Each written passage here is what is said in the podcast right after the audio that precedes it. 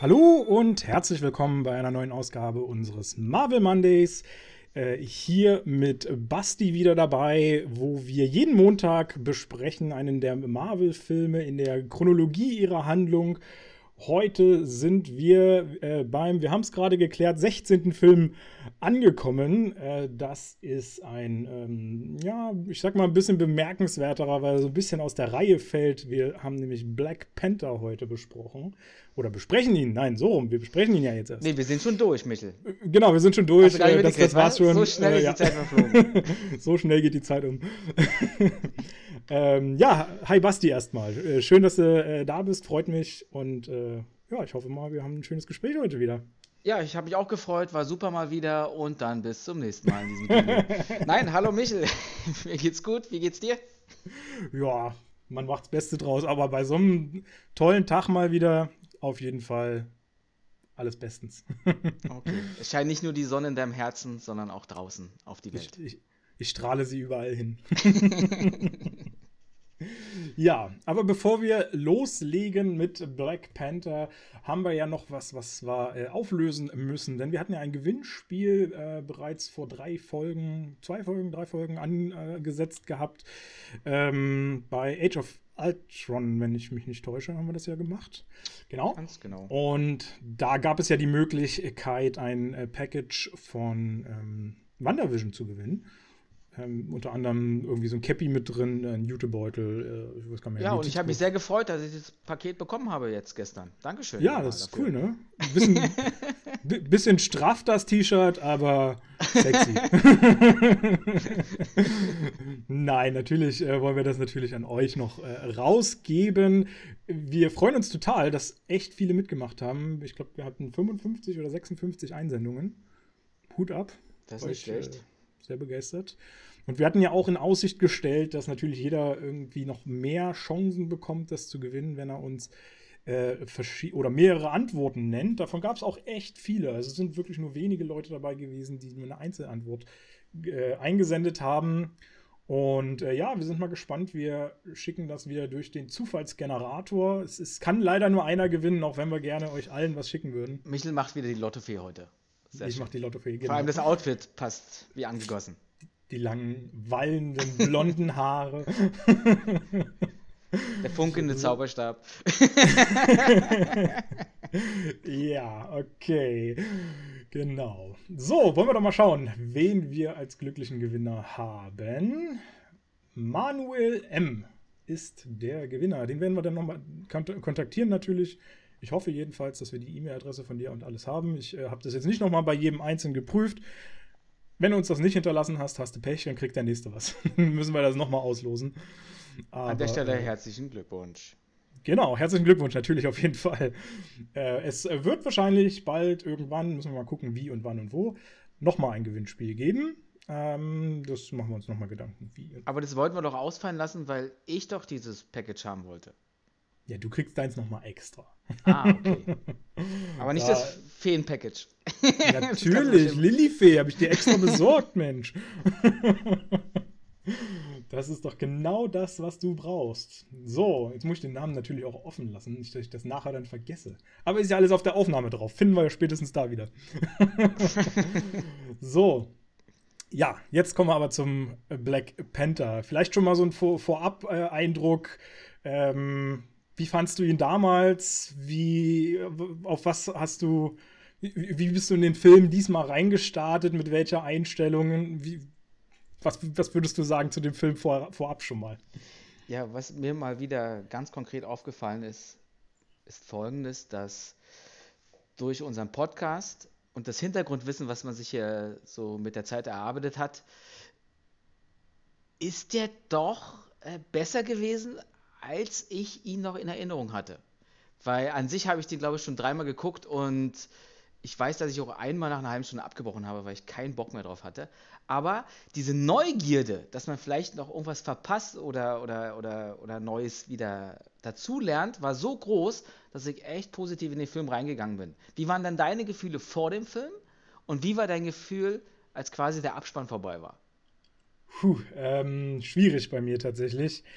Ich habe ihn glaube ich, nur ein einziges Mal geguckt. Ich meine, man muss ja auch sagen, der kam ja erst zwanzig achtzehn raus, also ist ja noch nicht so lange her.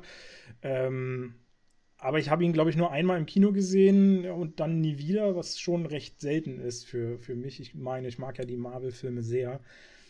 Ich war damals nicht so wirklich begeistert. Das war mir alles zu doll gehypt und ich wollte einfach auch so ein bisschen, es, es war ja schon absehbar, dass es langsam auf diese Infinity War äh, Filme und sowas äh, hinzugeht.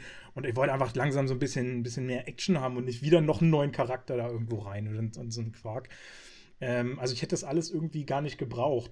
Und ich muss sagen, so ging es mir auch, als ich den Film jetzt nochmal gestartet hatte, dass ich irgendwie so, ah, so mit sehr gemischten Gefühlen reingegangen bin. Auch in der Hoffnung, was Neues zu entdecken, was mir vielleicht nochmal ein eine neue Ansicht da reinbringt, aber nicht, nicht wirklich erwartungsvoll, dass ich da auch wirklich was finde, was mir den Film einfach aufbessert. Kam jetzt nicht wirklich was dazu? Ja, ich, das lasse ich vielleicht mal noch offen, so ein bisschen für, für einen Schluss. Ob, ich habe es ja auch schon mal gemerkt, bei, ich weiß gar nicht mehr, welchem Film es war, dass so im Verlauf unseres Gesprächs hier diesen Film nochmal eine ganz andere Dimension dann für mich angenommen hat und auch nochmal besser wurde. Ich sag jetzt einfach mal, ich hoffe, das wird auch ja, da bei muss Black ich, Panther da muss, so sein. Da muss ich mir heute besonders Mühe geben. Ja, ich will äh, viel von dir hören, was mich überzeugt, dass dies einer der besten Filme des Marvel-Universums ist. Ich glaube, von der Bewertung so international von vielen Seiten und Filmkritikern hat er doch echt gut abgeschnitten. Hat er, hat er auf jeden Fall. Bei I M D B hat er äh, sieben Komma acht, nee, sieben Komma drei von zehn, was ja schon ein echt guter Wert ist eigentlich. Äh, wobei natürlich auch andere Marvel-Filme da noch drüber sind. Äh, aber grundsätzlich ist das schon, schon ein starker Wert. Die äh, Besucherzahlen waren ja großartig, äh, die, die Umsatzzahlen vor allem, ähm, um da gleich mal den, den Übersprung zu schaffen. Ja, zweihundert Millionen hat er gekostet, äh, also so ein ja, fast schon Durchschnittsfilm im Marvel-Bereich äh, oder knapp, knapp so ein bisschen drüber. Äh, muss man aber auch sagen, der hat gleich am ersten Wochenende in den U S A das eingespielt mit zweihundertzwei Millionen. Ähm, das ist halt schon mal krass. Äh, was natürlich viel darauf zurückzuführen ist, dass viele von der, äh, von den People of Color da reingegangen sind und sich den gleich am ersten Wochenende äh, angeguckt haben, weil es einfach schon ein großes Ereignis ist. Weil, muss man ja schon mal so sagen, der Film besteht im Wesentlichen nur aus Personen äh, jeglichen Hintergrunds vom äh, People of Color. Ähm, insgesamt hat er siebenhundert Millionen in den U S A eingespielt und weltweit ist auch einer der Filme, ich glaube der fünfte Film, der die eine äh, Milliarde geknackt hat. Ich wollte jetzt schon Billionen sagen. Das wäre natürlich ein bisschen krass gewesen. Nee, eins Komma fünfunddreißig Milliarden hat er äh, letztendlich gemacht. Und aber heißt ja, es nicht im, im Englischen Billion oder sowas? Milliarden? Ja, ja, genau, im Englischen. Also deswegen kann man es immer Milliarde, Billion. Schnell verwechseln. Ich wollte ja auch nur das Englische sagen. Wollte ein bisschen cooler klingen. ähm, nein, also aber eins Komma fünfunddreißig ist schon, ist schon ein guter Wert, muss man sagen. Äh, wir haben wieder einen Film, der über zwei Stunden geht. Zwei Stunden und vierzehn Minuten. Ähm, ist am fünfzehnten Februar zweitausendachtzehn in die Kinos gekommen. Und äh, ja, gibt es sonst noch was zum, zum technischen Bereich? Äh, eigentlich nicht. Vielleicht dann zum Cast direkt. Oder wollen wir noch, irgend, noch irgendwas anderes vorher? Nee, nee. Nee, bei weitem nicht. Ja, dann, ich glaube, der Cast, der wird schon ordentlich Zeit einnehmen heute, denn wir haben wieder viele, viele neue dabei. Äh, unter anderem schon den Regisseur äh, Ryan Coogler, den wir jetzt gerade, also wir in Deutschland haben ihn noch nicht in seinen neuesten Film sehen können. Aber er ist gerade international wieder sehr interessant. Äh, Judas and the Black Messiah, der war bei den Oscars mehrfach nominiert, hat auch zwei Preise abgeräumt, ähm, als bester Film, Song und äh, bester Nebendarsteller. Ähm, also ist natürlich jetzt nicht ein direkten Preis für, für den Film, aber ähm, eben aus diesem Film resultierend. Ähm, da können wir natürlich gleich mal die, die Querverbindung ziehen. Bester Nebendarsteller war nämlich ähm, Mister Daniel Kaluuya, der ja auch in diesem Film mitwirkt, der äh, den Wir Kabi oder wie auch immer spielt. Ich äh, kann jetzt gar nicht sagen genau, wie der ausgesprochen wird. Den wir aus einem anderen guten Film kennen. Daniel Kaluuya sagte bestimmt was. Ähm, das ist doch dieser Gruselschinken. Und zwar, ja, genau. Glaube, Das war Get Out. Ist das Get richtig? Out, richtig, richtig. Ja. Äh, großer Kracher von zwanzig siebzehn. Ich weiß gar nicht, ob er da auch noch, also Preise hat er auf jeden Fall ordentlich abgeräumt. Ich bin jetzt gar nicht, ich glaube, bei den Oscars war der auch irgendwie nominiert oder so, aber ich, da bin ich mir jetzt nicht ganz so hundertprozentig sicher. Äh, richtig starker Film. Ähm, ich meine, Kaluuya kennen wir auch noch von anderen Werken. Black Mirror, da ist er mir das erste Mal damals aufgefallen, zweitausendelf. Ähm, war, hat er also eine Folge mitgemacht und die ist mir auch ziemlich im Gedächtnis geblieben. Die war ziemlich gut. Äh, ansonsten noch so Sachen, Kick-Ass, Sicario, großartiger Film von zweitausendfünfzehn. Äh, interessant, da komme ich gleich noch ein bisschen dazu. Bei Widows hat er mitgemacht, Tödliche Witwen. Eigentlich kein guter Film, aber mit Liam Neeson von zweitausendachtzehn. Ähm, ich erwähne das jetzt so besonders, weil es wird gleich noch eine Querverbindung äh, geben, die da so ein bisschen interessant ist. Äh, auch erwähnen möchte ich unbedingt noch Queen and Slim von zweitausendneunzehn. Ähm, wurde sehr umstritten äh, behandelt. Ich fand ihn großartig, äh, hatte ihn zum Glück im Kino sehen können. Und äh, auch ein sehr, sehr lohnenswerter Film auf jeden Fall. Und dann, wie gesagt, Judas and the Black Messiah aktuell. Und um nochmal den Bogen zu Ryan Coogler zu äh, schaffen, der ja die Regie für äh, Judas and the Black Messiah äh, gemacht hat.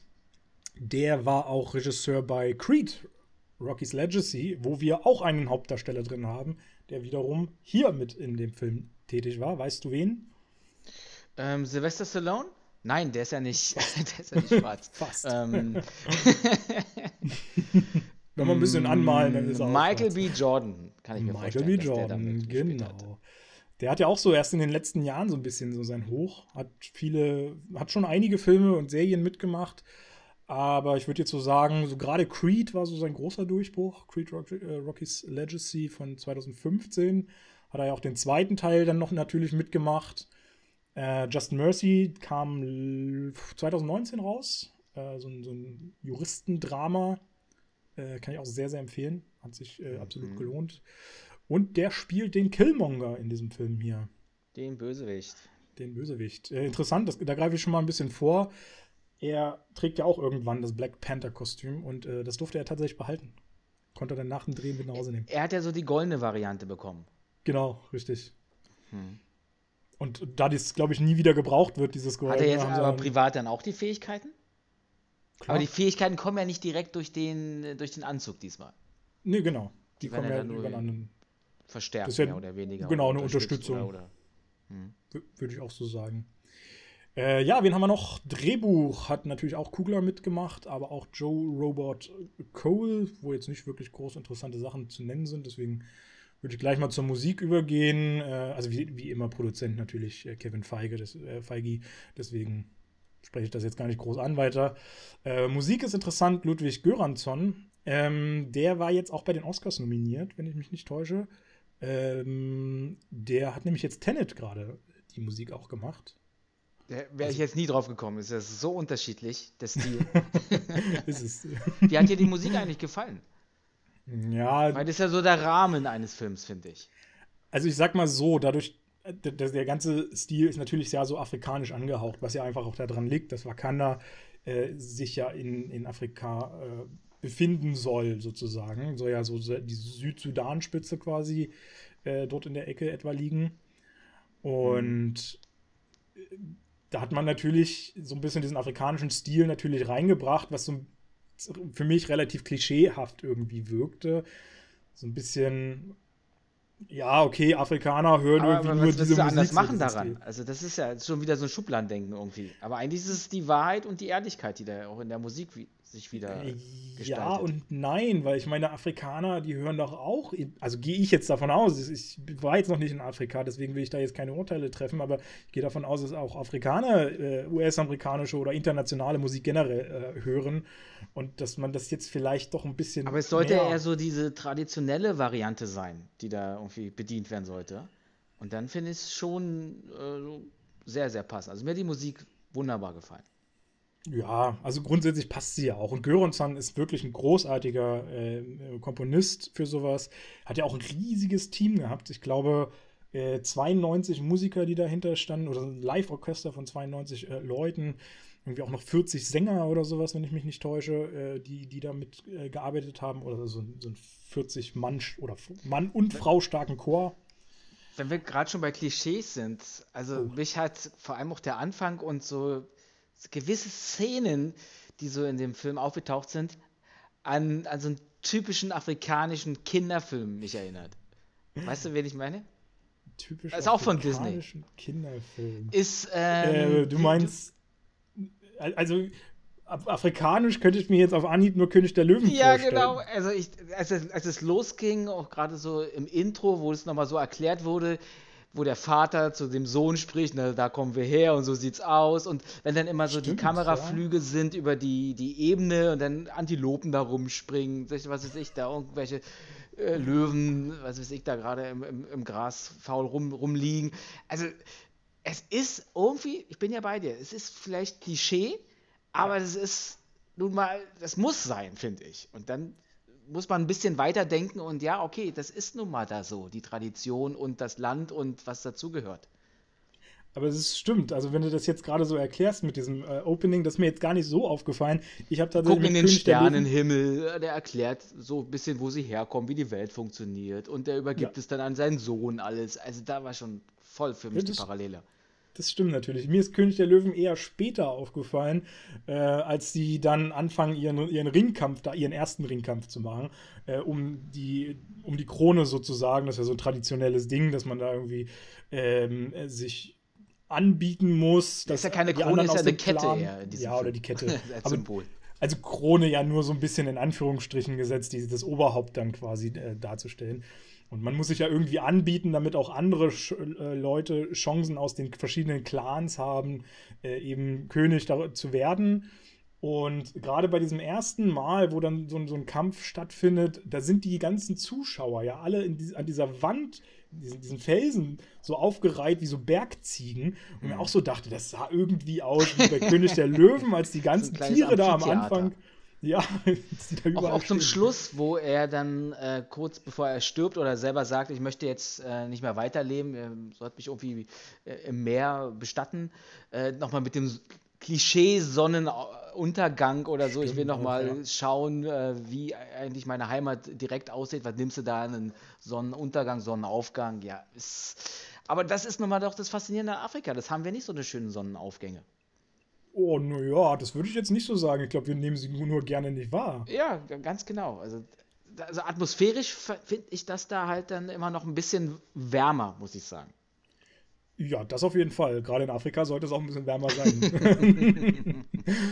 ähm, ja. Äh, genau.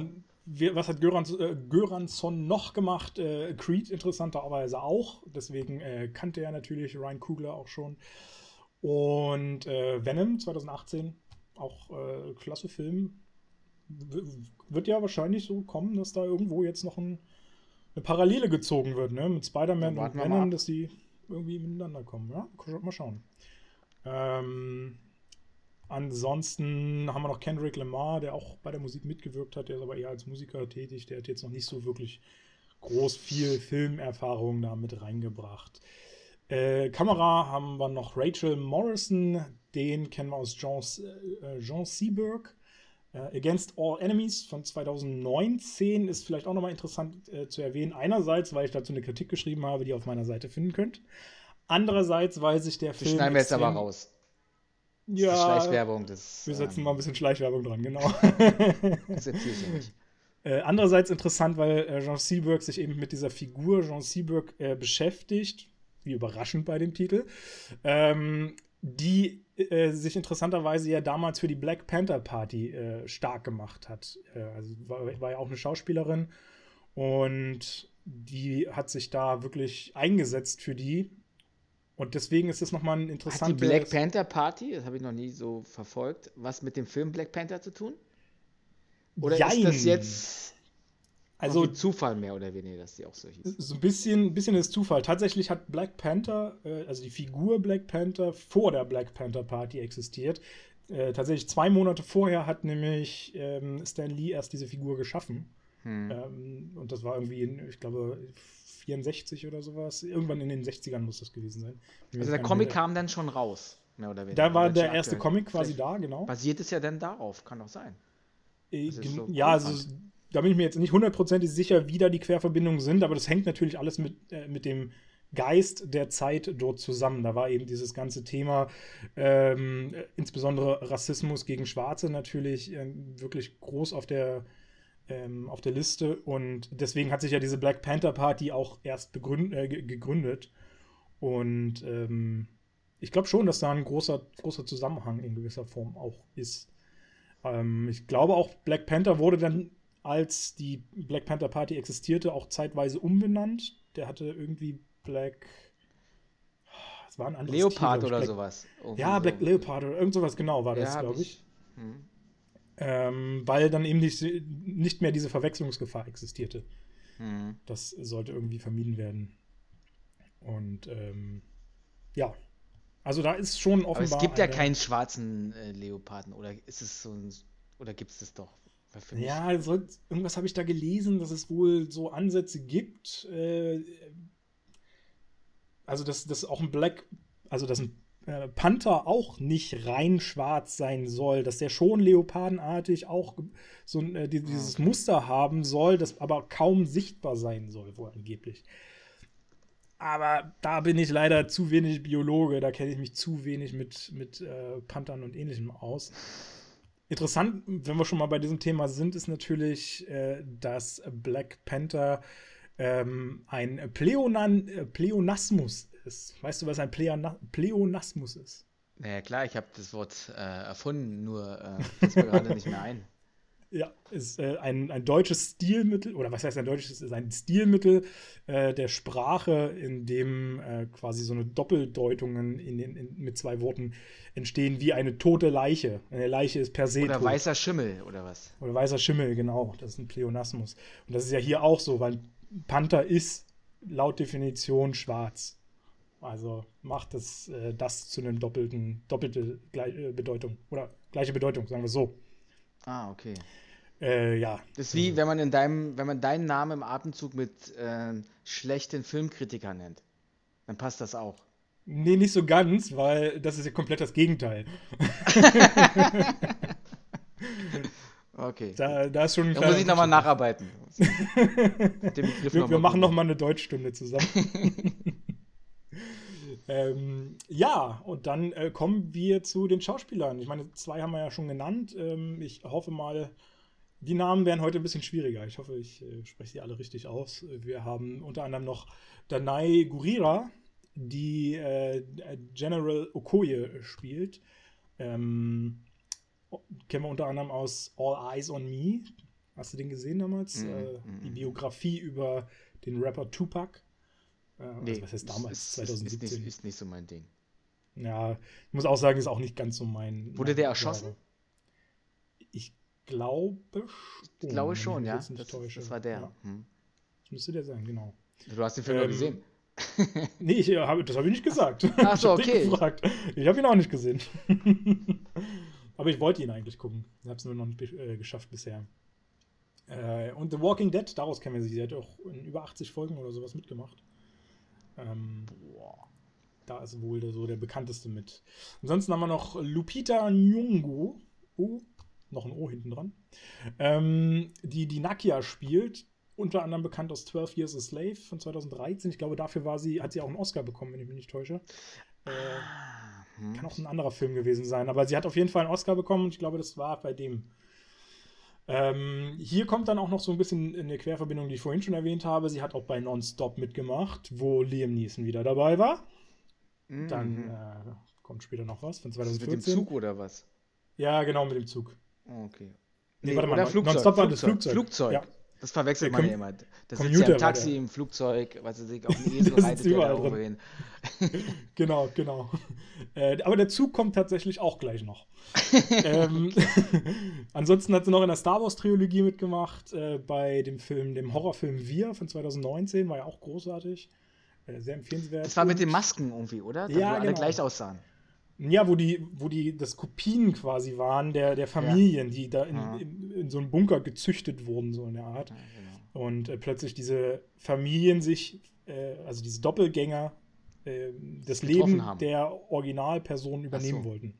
Mhm. Und das, äh, ja, ziemlich, ziemlich guter Film. Zumindest der Anfang ist stark. Zum Schluss lässt er so ein bisschen nach. Äh, und ansonsten noch, fand ich auch ganz nett nochmal zu erwähnen, Little Monsters, auch von zwanzig neunzehn, ist gerade auf Amazon Prime zu sehen. Ist äh, eine ganz leichte, kleine Zombie-Komödie, wo ähm, Lupita eine, äh, eine, Kle- eine Grundschullehrerin spielt und die machen da irgend so einen Ausflug äh, auf irgendeine Farm und plötzlich bricht relativ in der Nähe eine Zombie-Apokalypse aus. Und ja, kann sie ja mal passieren. Le- ja, eben, passiert einfach. Und sie als Lehrerin äh, sorgt sich natürlich dann irgendwie um ihre Kinder und will denen das natürlich auch, will auch nicht, dass die das sehen und all so ein Quark. Und das ist irgendwie so ganz süß, wie die sich dann da versuchen mit irgendwelchen kleinen Liedchen und sowas. Und jetzt aber machen wir. Ist das Horror oder ist es eher Psycho? Nee, also Psycho auf jeden Fall nicht. Es ist eher Horror, aber eher so eine Horrorkomödie halt, oh, würde okay. ich sagen. Wobei es ist jetzt auch nicht richtig witzig, also lachst da nicht los oder so. Es ist ein charmanter Film, den man mal so angucken kann. Geht auch nicht lang, Stunde dreißig oder so. Nicht, wenn überhaupt, vielleicht sogar mhm. kürzer. Ähm, genau, wir, du wolltest unbedingt Liam Neeson noch als äh, Zugfahrer quasi ja. haben.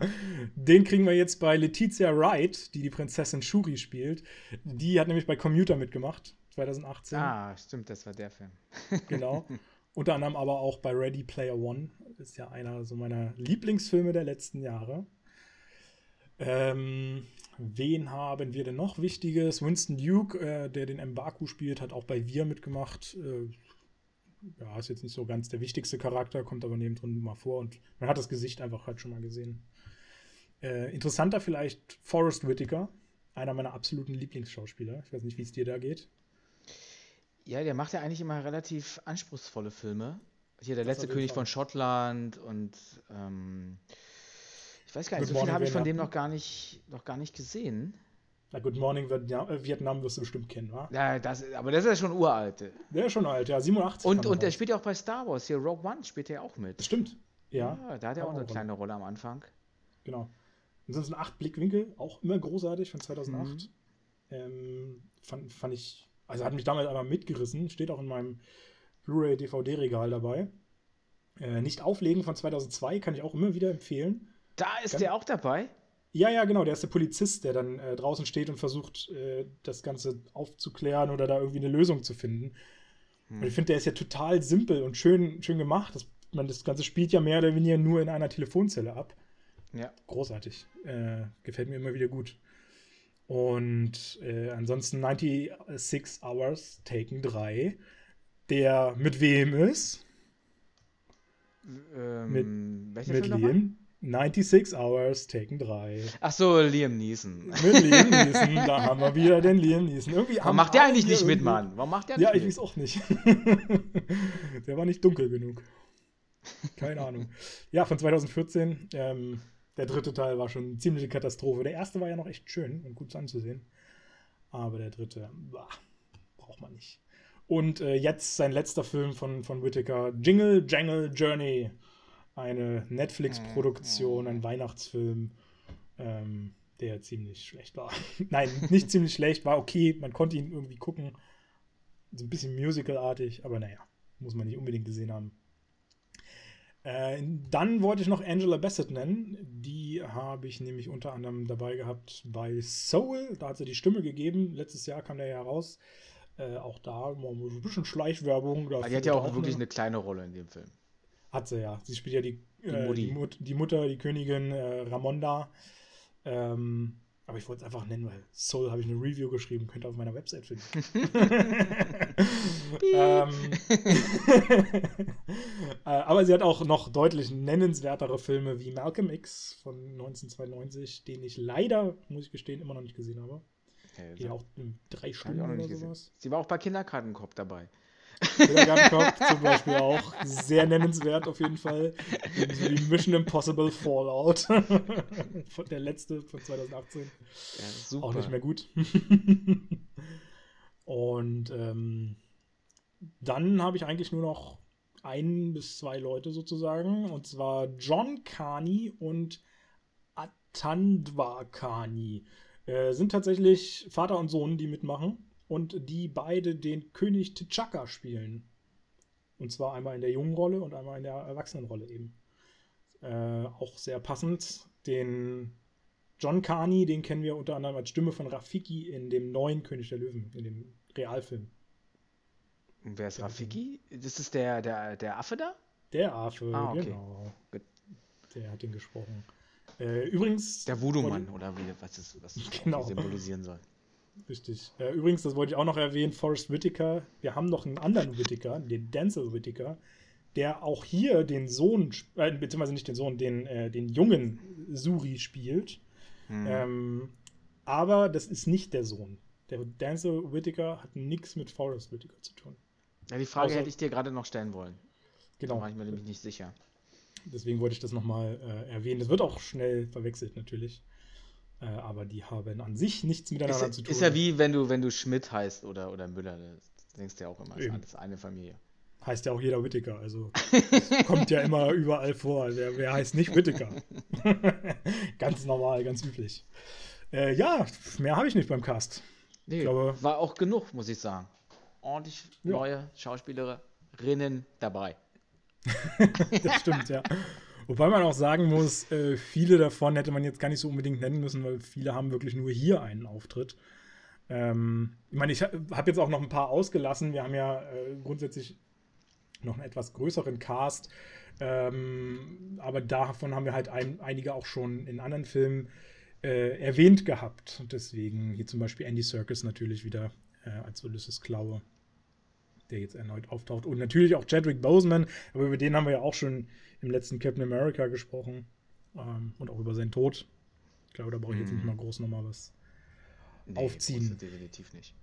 Aber es ist natürlich eigentlich wichtig zu nennen, ist natürlich die Hauptfigur in diesem Film, das Wichtigste überhaupt. Ähm, ja. Schon, schon mal vorweggegriffen, kannst ich meine, Black Panther zwei ist ja angekündigt. Kannst du dir Black Panther äh, vorstellen ohne Chadwick Boseman? Ich glaube, das haben wir auch schon angerissen so ein bisschen, ne? Ähm, ähm, ich, ich muss mir das ja vorstellen können, weil es gibt ja, ja keinen Weg daran vorbei. Ich weiß nur nicht, das, das hatten wir ja gesagt, wie sie das verarbeiten, den Tod. Ob sie Stimmt, ihn vielleicht ja. nochmal äh, visuell animieren oder ob sie halt eine Geschichte erfinden, die auch dann überzeugen kann. Ja, das wird wohl die kritische große Frage werden. Ähm Ich weiß auch gar nicht, wann der jetzt rauskommen soll. Ich glaube, für nächstes Jahr ist er angekündigt, wenn ich mich nicht täusche. Ich habe mir das notiert. Ich finde es nur gerade nicht. Ich weiß aber zweiundzwanzig. Ja, ja. Im Juni oder Sommer. So in, in, in dem Dreh. Ich meine, die Ankündigungen sind ja jetzt auch schon wieder erweitert worden. Da gibt ja irgendwie vier neue Filme oder sowas, die da auf, dem, auf der Liste jetzt mit aufgetaucht sind. Äh, also Marvel ist ja da ordentlich dabei, immer neues äh, Zeug. Das ist alles in der Pipeline. Das ist also... Das wird geliefert, ja, also wenn die Kinos äh, in, im nächsten Monat wieder aufmachen. Es sieht ja zumindest sehr danach aus. Ich habe tatsächlich schon überlegt, in Nürnberg soll ja äh, ein, ein Kino auf jeden Fall schon wieder aufmachen. Ich habe jetzt echt überlegt, also nächste Woche schon, ob ich mir Tickets kaufe und da... Äh, du kannst mal einen, kannst mal einen Privathubschrauber haben. Oh na, dann, dann bin ich auf jeden Fall dabei. Weil es ist echt schon, wir sind jetzt sechs Monate ohne Kinos. Das ist... Ja, und davor war es ja auch, waren es ja auch nur irgendwie drei oder vier Monate, wo sie offen waren. Und dann waren die ja auch d- nochmal drei oder vier Monate zu davor. Wobei ich die drei, vier Monate ausgekostet habe. Da war ich viel. äh, nee, ich freue mich einfach unbedingt, jetzt mal hoffentlich bald wieder ins Kino zu gehen. Ich weiß nicht, ob es hier in Berlin auch äh, absehbar ist. Ich meine, wir haben ja mittlerweile Inzidenz unter hundert. Und dann irgendwann fängt ja da irgendwie dieser Mechanismus an, dass auch Kinos machen dürfen, ne? Ja, also ich habe heute mal geschaut, also direkt habe ich nichts gefunden, dass Kino oder irgendwelche anderen so Freizeitaktivitäten schon auf der Liste stehen. Aber es kann ja, naja, wenn, dann ganz schnell gehen. Na, es gibt ja diese komische Liste, die sie da irgendwie im Februar oder sowas mal erstellt haben, die ist ja an sich gültig unter einer Inzidenz von hundert und unter einer Inzidenz von fünfzig und so, da gibt es ja da verschiedene Grenzen, hm. wo dann vers- äh, festgelegt wird, wann, wo, welches, äh, welcher Bereich mit welchen. Aber du weißt auch, dass das Risiko aufmachen. immer ist, äh, je mehr du lockerst, desto schneller können eventuell die Inzidenzen auch wieder hochgehen. Das ist die Befürchtung, also du musst parallel das Impfen durchkriegen. Aber mittlerweile kommen wir ja ganz gut voran. Also ich, vielleicht reicht es, dass die Kinos durchgehend dann auch geöffnet bleiben können. Genug Material gibt's. Ich, ja, und ich habe echt Bock auf Kino wieder. Ja, draußen dreißig Grad, gehe ich erstmal ins Kino. Das sind doch, ja, ist doch perfekt. Super Zeiten. In Amerika ist das ja gang und gängig, dass man äh, bei heißen Temperaturen ins Kino geht, weil einfach die Klimaanlagen in den Kinos ja, besser ganz, sind. Deswegen gibt es auch so viele ähm, gute Neustarts im Sommer bei denen. Genau. Und das ist immer so ein bisschen tragisch. Also was heißt tragisch? Natürlich ist es eigentlich sinnvoll, bei gutem Wetter auch rauszugehen, die Natur zu genießen und, und was nicht alles. Aber trotzdem ist es irgendwie immer so ein bisschen tragisch, dass es in Deutschland dann so untergeht und diese guten Filme dann doch so ein bisschen Ladenkrepierer werden. Ja, oder, oder später gezeigt wird dann halt bei uns.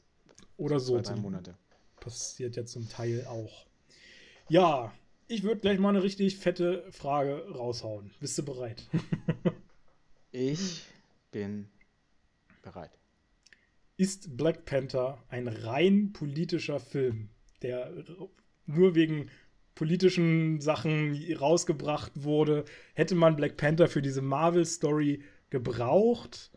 Äh, oder ist es letztendlich alles gekommen, damit man eben auch die People of Color abdeckt, damit man die sozusagen zufriedenstellt und auch die einfach für sich so ein bisschen noch gewinnen kann? Naja, die Rassismusdebatte in den U S A schwelt ja schon, seitdem äh, die U S A existiert. Das ist ja schon Jahrhunderte alt. Und die, die Stimmen werden ja langsam immer lauter und werden auch mal gehört.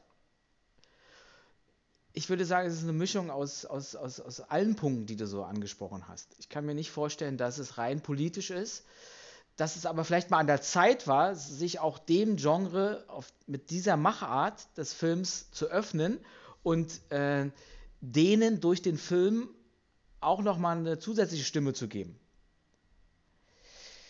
Ob man generell den Black Panther fürs M C U gebraucht hätte, kann ich mit Nein beantworten. Es hätte genauso mit Ant-Man ja auch, auch sein können, man brauch, brauchte den eigentlich nicht. Was man am Film ja explizit auch sieht, da nimmt er auch wieder, auch wenn es ein Solo-Film ist, kaum Bezug auf, auf M C U, ist er eher wieder so ein eigenständiges Ding. Ich finde aber dieses Drumherum und diese Diversität, auch durch den Black Panther in der Gruppe der Avengers oder der Superhelden an sich gar nicht verkehrt. Wir reden sonst immer über Mann-Frau-Problem und ähm, wir haben ja noch nicht mal, gut, ähm, Captain Marvel war so die erste, wann ist die gekommen? Ja, da sind schon ja. über zwanzig Filme abgedreht worden. Richtig. Wann ist Black Panther gekommen? Da sind schon über fünfzehn Filme ab, ab oder noch mehr äh, abgedreht worden. Also so gesehen äh, war das eigentlich schon, schon lange an der Zeit, dass man so einen Charakter mal einführt. Absolut, also überfällig war es auf jeden Fall. Ich fand den Zeitpunkt halt so ein bisschen sehr, als ob man wirklich in die Richtung gedrückt wurde und, und ah, okay. Da sind wir wieder bei dem Klischee, halt wo man, wo man das, wo, wo der immer noch so ein bisschen dran haftet. Genau. Also warum kam der nicht schon zehn Jahre früher? Eben, und äh, da wollte ich nämlich jetzt gerade einhaken, die haben, Marvel hat, glaube ich, die Rechte zweitausendfünf oder zweitausendsechs oder so schon an dem Charakter wieder zurückbekommen. Die haben ja, anfangs haben die ja die immer alle verscherbelt an Sony und sonstigen, ähm, weil Marvel selbst ja keine Filmindustrie hatte. Die haben sie ja erst aufgebaut dann mit der Zeit. Und äh, die Rechte haben sie aber wohl schon sehr, sehr früh, wie gesagt, zweitausendfünf, zweitausendsechs irgendwann zurückbekommen. Somit hätte das ja sogar einer der ersten Avengers sein können. Aber ich glaube halt einfach, dass es da waren die noch zu verkopft und zu engstirnig. Und äh, wenn man mal das ganz runterrechnet, zweitausendfünf, mit welcher Superheldenfigur kann ich am meisten Geld verdienen? Da ist Iron Man auch anderen total überlegen oder, oder was weiß ich. Und äh, da ging es halt nur ums Kommerz. Da war der, der Sinneswandel erst in den letzten Jahren äh, zu spüren. Aber wobei man sagen muss, und das, die Frage habe ich mich auch gestellt, sind da jetzt mehr äh, Schwarze reingegangen oder mehr weiße Leute? In den Black Panther? In diesem Film. Film. Gibt es also, da eine Statistik?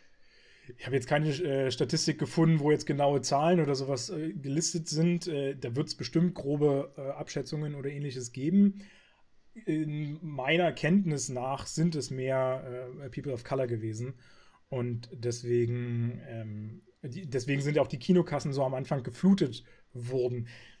Wo ich mich dann eben auch frage, okay, ist das nicht jetzt auch in diesem Moment auch ein wirtschaftlicher Schachzug gewesen, wo man gemerkt hat, ähm, ja, die Leute wollen es. Es, es hat, hat ja damit quasi gerade so ein bisschen angefangen, genau zu dieser Zeit, kam ja auch Wir und sowas dann raus.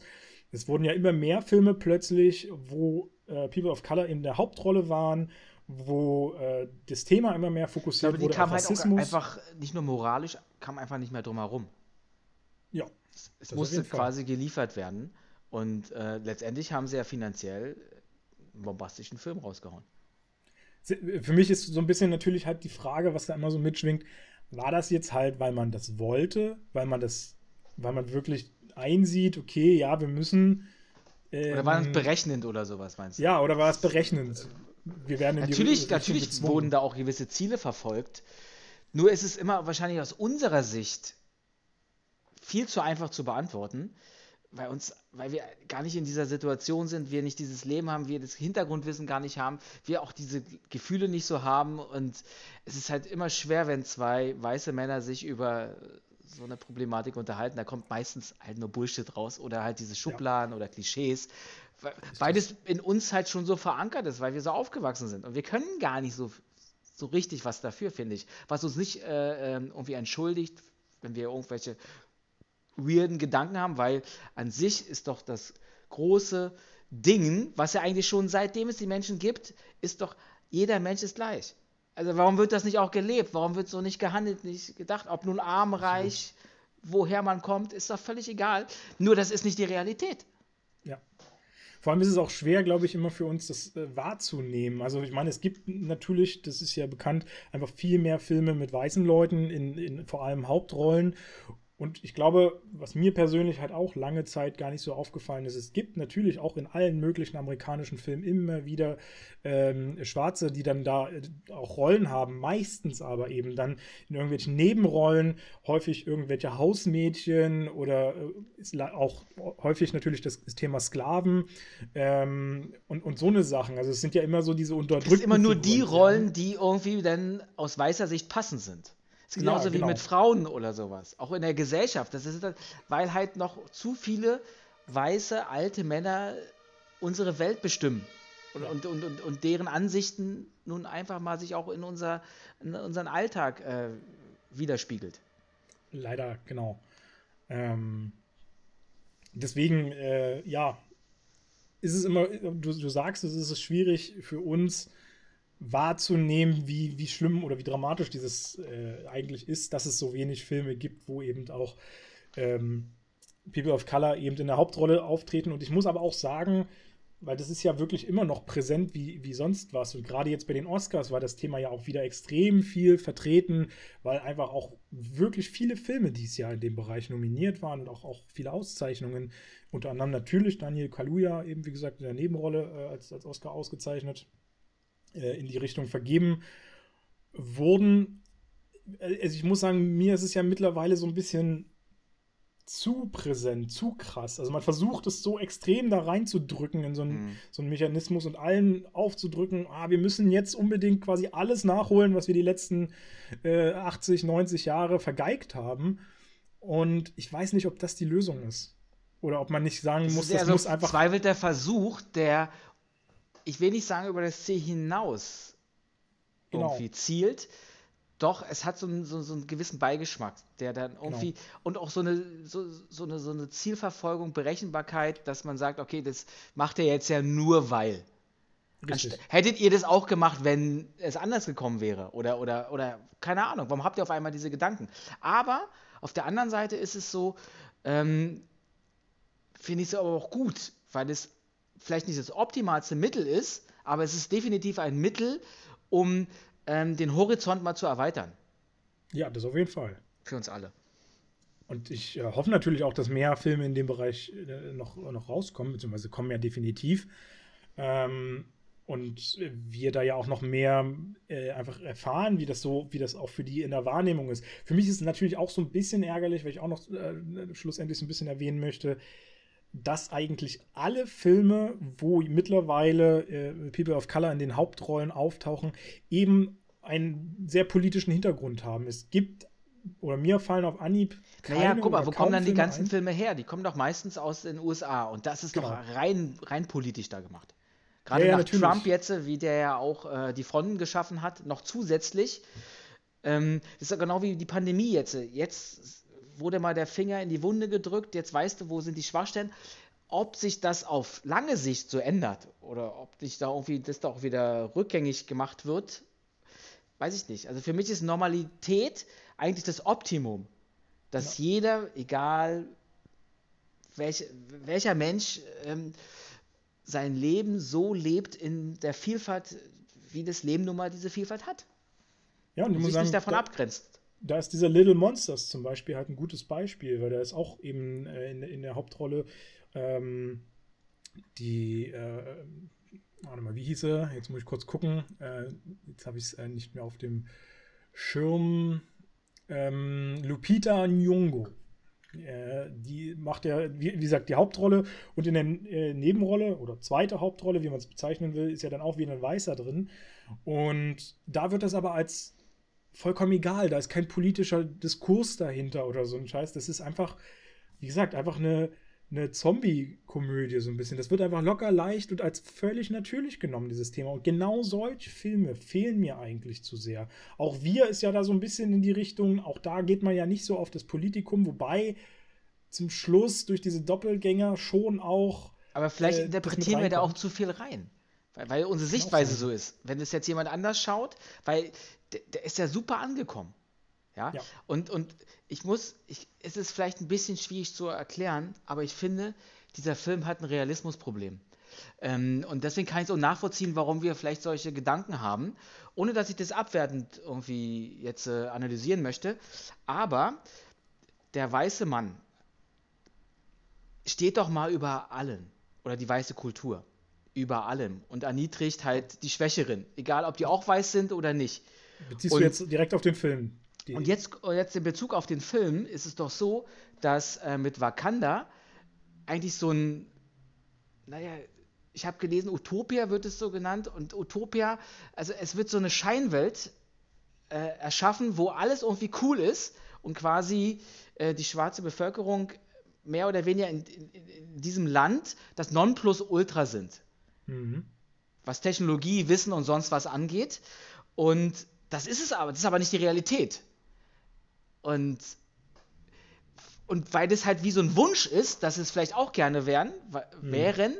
auch äh, geschichtlich gesehen, dass, dass der deswegen so gut ankam, weil das irgendwie gewisse Dinge bedient, was, was die noch nie, noch nie so fühlen konnten oder hatten, sondern immer als das schwächste Glied in der Kette betrachtet ja. waren und auch so behandelt wurden. Und ähm, wenn ich es dann politisch wieder sehe, ist es für mich ja, weiß ich nicht, da, da fehlt mir dann diese Ehrlichkeit, weil das wie so ein Traum ist, den der Film irgendwie versucht zu signalisieren, dadurch gut ankommt, aber wenn ich dann wieder aus dem Kino rausgehe, kommt die Realität und alles ist wieder scheiße. Ich glaube, wir brauchen gar nicht so weit gehen äh, mit der Realität, dass die erst kommt, auch wenn wir aus dem Kino rausgehen, weil der, ich finde, der Traum ist ein sehr, sehr gutes Sinnbild, das stimmt schon zu, Wakanda ist so eine Art Traumsequenz, aber die Realität kriegen wir ja eigentlich schon zu spüren, immer in dem Moment, wenn die Handlung sich wieder in die U S A verlagert. Man, man merkt ja schon, das sind irgendwie, oder wirkt so ein bisschen wie so eine Favela, so ein bisschen dieses heruntergekommene Viertel, wo eben ähm, dann die People of Color wieder ausgegrenzt irgendwo an Stadtrand oder in, in einen Bezirk reingesperrt werden, wo sie so ein bisschen abgegrenzt von den Weißen äh, leben. Und ich finde, da ist man dann schon wieder so ein bisschen in dem Realitätsbereich. Aber du hast recht, der, der Hauptteil des Films wirkt so ein bisschen traumartig in, dieser, in, in Wakanda eben. Was, was ich wiederum gut finde, ist, dass, wenn, wenn wir das jetzt mal umdenken, dass zum Beispiel vielleicht ähm,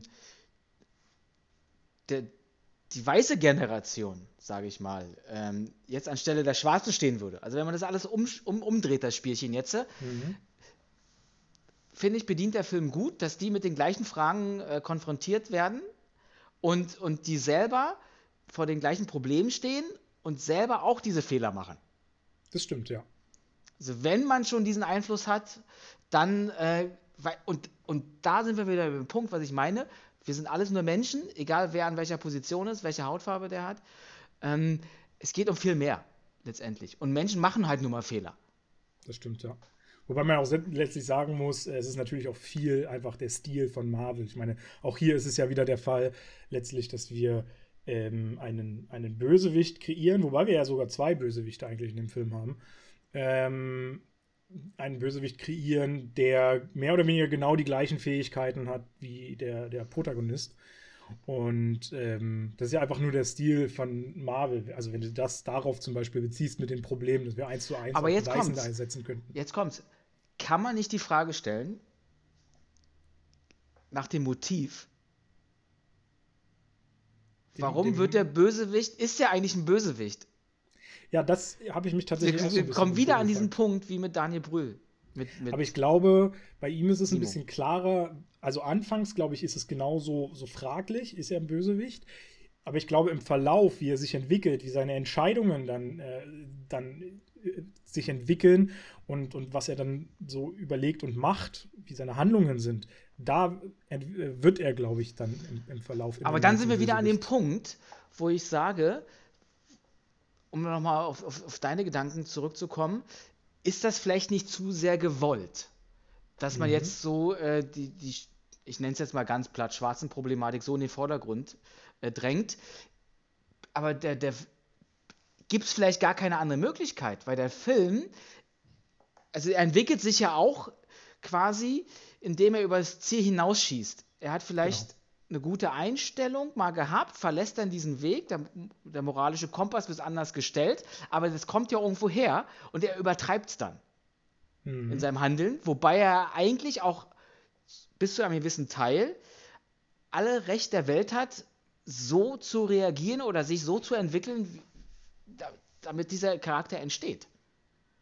Naja, letztendlich basiert das natürlich vieles ja auch auf, auf kulturellen äh, Dingen, die, sie dort, die dort Einfluss finden. Also letztendlich äh, hat er, kriegt er ja diese Macht überhaupt erst dadurch, dass ihm diese komischen Fights da ausgetragen werden. Er hat natürlich so ein bisschen das Geburtsrecht, weil er eher vom, oh, jetzt muss ich in der Familiengeschichte aufpassen, vom verstorbenen Vater, der, dessen Bruder Sohn ist, ne? Wenn ich der Cousin ist, er ist der Cousin. Also der Cousin quasi, vom genau. Black, ja. Black Panther. Ähm, und damit hat er natürlich auch das Geburtsrecht, wobei dann natürlich die Frage, naja, wobei das ist ja dann relativ wurscht, weil die kämpfen ja gegeneinander. Ähm, genau, aber deswegen hat er ja zumindest das, das Recht anzutreten in diesem, diesem Kampf und sich dem zu stellen. Und dann wird das Ganze ja dann irgendwie eher kulturell äh, an, angehaucht. Und worauf wollte ich jetzt hinaus?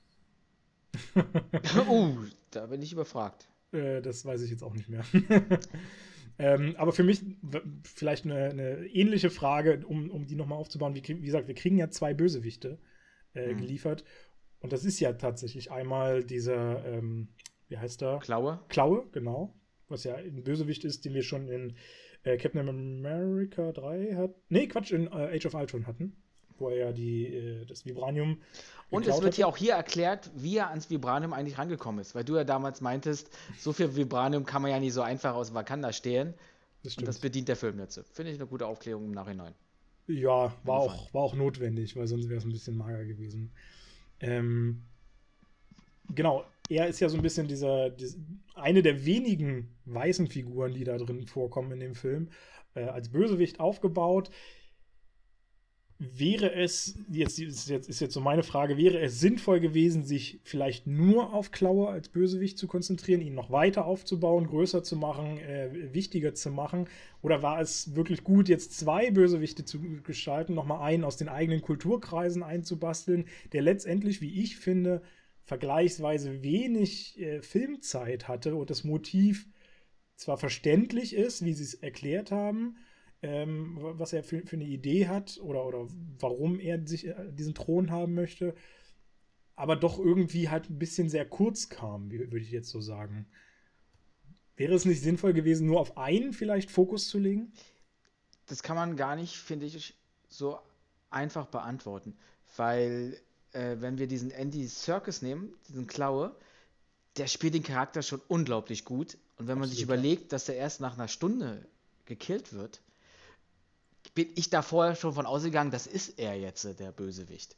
Eben. Auf der anderen Seite, dann aber sowas hervorzurufen beim Publikum, du guckst ja und denkst, ja, das ist der super Bösewicht und jetzt, ja, richtig geil. Und dann diesen Cut zu haben, hat ja auch was für sich. Auf einmal kommt ein neuer, der, der am Anfang so ein bisschen angeschnitten wurde und dann auch wieder kulturell super reinpasst. Das ist, also das muss jeder für sich selber definieren, finde ich. Und wenn wir dieses, dieses Gleichstellungsding mal nehmen, Der, der, der weiße Bösewicht-Schauspieler oder Charakter hat ungefähr genauso viel äh, Filmzeit bekommen, auch wenn er nicht so viele Szenen bekommen hat, aber eigentlich schon, finde ich, konnte es schon genauso viel äh, ähm, Zeit in Anspruch nehmen wie der schwarze Bösewicht-Charakter. Also da ist dann wieder die Ausgewogenheit da. Also es ist gar nicht so einfach zu beantworten. Wobei es da vielleicht äh, sogar mal interessant ist zu erwähnen, dass äh, ja Klaue eigentlich nur mit Hilfe seiner, seiner Waffe letztendlich ein Bösewicht war. Also beziehungsweise er hat natürlich so ein bisschen diese Charakterzüge eines Bösewichts und sowas gehabt, das ohne Frage. Äh, aber letztendlich hat er alle Angriffe und sowas alles nur mit Hilfe seiner Leutchen, die er so um sich geschert hat, und seiner Waffe gemacht, während äh, natürlich äh, unser, unser anderer ähm, alles quasi mit eigenen Händen aufgebaut hat für sich selbst. Wobei ich da auch wieder sagen muss, dass mir das ein bisschen dünn war zu sagen, dass er da irgendwie bei der Armee war und was für eine Ausbildung und wie krass und überall trainiert. So ein Mega-Killer, ey. Ja, das war so, so schnell dahin geworfen. Guck mal, was ich alles in meinem Leben gemacht habe. Ah, hm. Naja, was mich er, er erzählt hier im Film, ähm, ich habe das alles nur so gemacht, damit ich endlich König werden kann. Ja. Gegen dich. Gegen den Black Panther. Jetzt ist es aber so, dass er, er nicht diesen Fehler begangen hat, sondern der Vater vom Black Panther hat ihn. Also eigentlich war der ja sauer auf den Black Panther davor. Genau. Deswegen fand ich es ein bisschen schwierig zu verstehen, warum der jetzt quasi auf seinen Cousin und nicht auf seinen Onkel so sauer ist. Weil, weil der... Dem hat das Schicksal ja das nur, also nur übertragen, weil er von ihm nichts wusste, mehr oder weniger. Er war ja nicht der Schuldige, sondern er musste das jetzt als Black Panther vielleicht ausbaden, als Position, aber, aber mehr auch nicht.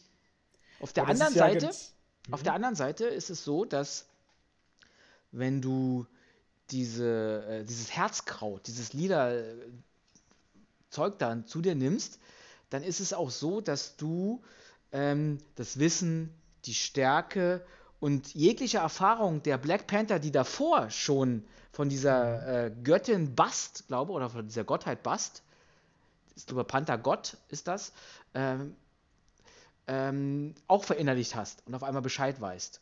Also du, das ist, der Black Panther ist nicht quasi der Mensch in dem Moment, sondern das ist halt aus Generationen her hervorgerufener Charakter. Ja, durchaus. Aber ich muss sagen, das ist ja auch so ein, so ein typisches Element, was einfach Filme ja ganz häufig aufrufen, und aber auch die Realität, muss man ja auch sagen, äh, dass man seine Wut sozusagen überträgt auf die Nachfolger, auch wenn die nichts dafür können. Ich meine, wie oft, ich glaube mittlerweile ist es nicht mehr ganz so typisch, äh, aber auch, auch wir Deutschen wurden ja ganz häufig immer für unsere, für die ganze Kriegszeit und sowas in die Schuld gesetzt, obwohl natürlich viele von uns, also ich meine, ich bin vierundneunzig geboren. Ich hatte weder mit, mit D D R noch mit äh, dem ganzen Hitlertum und sonstigen jemals was zu tun. Ähm, und da kann man, ist es schwierig zu sagen, wir setzen dich in eine Verantwortung, aber auch wenn natürlich wir, meine Vorfahren. Dann können wir ja wieder so weit gehen, und das, und das ist wirklich ein bisschen mehr Fantasie drin als, als, als Wirklichkeit, was der Film vielleicht rausrufen wollte, dass ähm, egal welcher Herkunft du bist, Menschen handeln immer gleich schlecht oder gleich gut. Weil er ja. verdammt ja quasi auch den Black Panther davor, aber rächt sich an dem jetzt. Also er, er macht genau die gleichen Fehler, wie es andere auch machen. Das wäre jetzt mal eine, noch eine interessante Frage. Ist es moralisch vertretbarer, wenn er sich an dem Vater gerecht hätte? Angenommen, der hätte zu dem Zeitpunkt noch gelebt und so. Oder naja, moralisch vertretbar gar nicht, sich äh, zu rächen. Meinst du, er, er wollte ihn ja umbringen? Also ja, genau, aber also ich meine, der Vater, muss man ja sagen, der Vater hat ja den, äh, seinen Vater, also vom, vom Killmonger, den Vater hat er ja äh, getötet. Und ist dann halt so, zumindest aus dem Racheakt, ein bisschen vertretbarer, wenn, wenn er sich an ihm rächt, als letztendlich den, äh, den neuen Black Panther, den T'Challa, äh, sich zu nehmen, der nun gar ja, nichts damit hier, zu tun hat. Hier sind hatte. wir nicht in der Mathematik, dass aus Minus und Minus Plus wird, sondern ähm,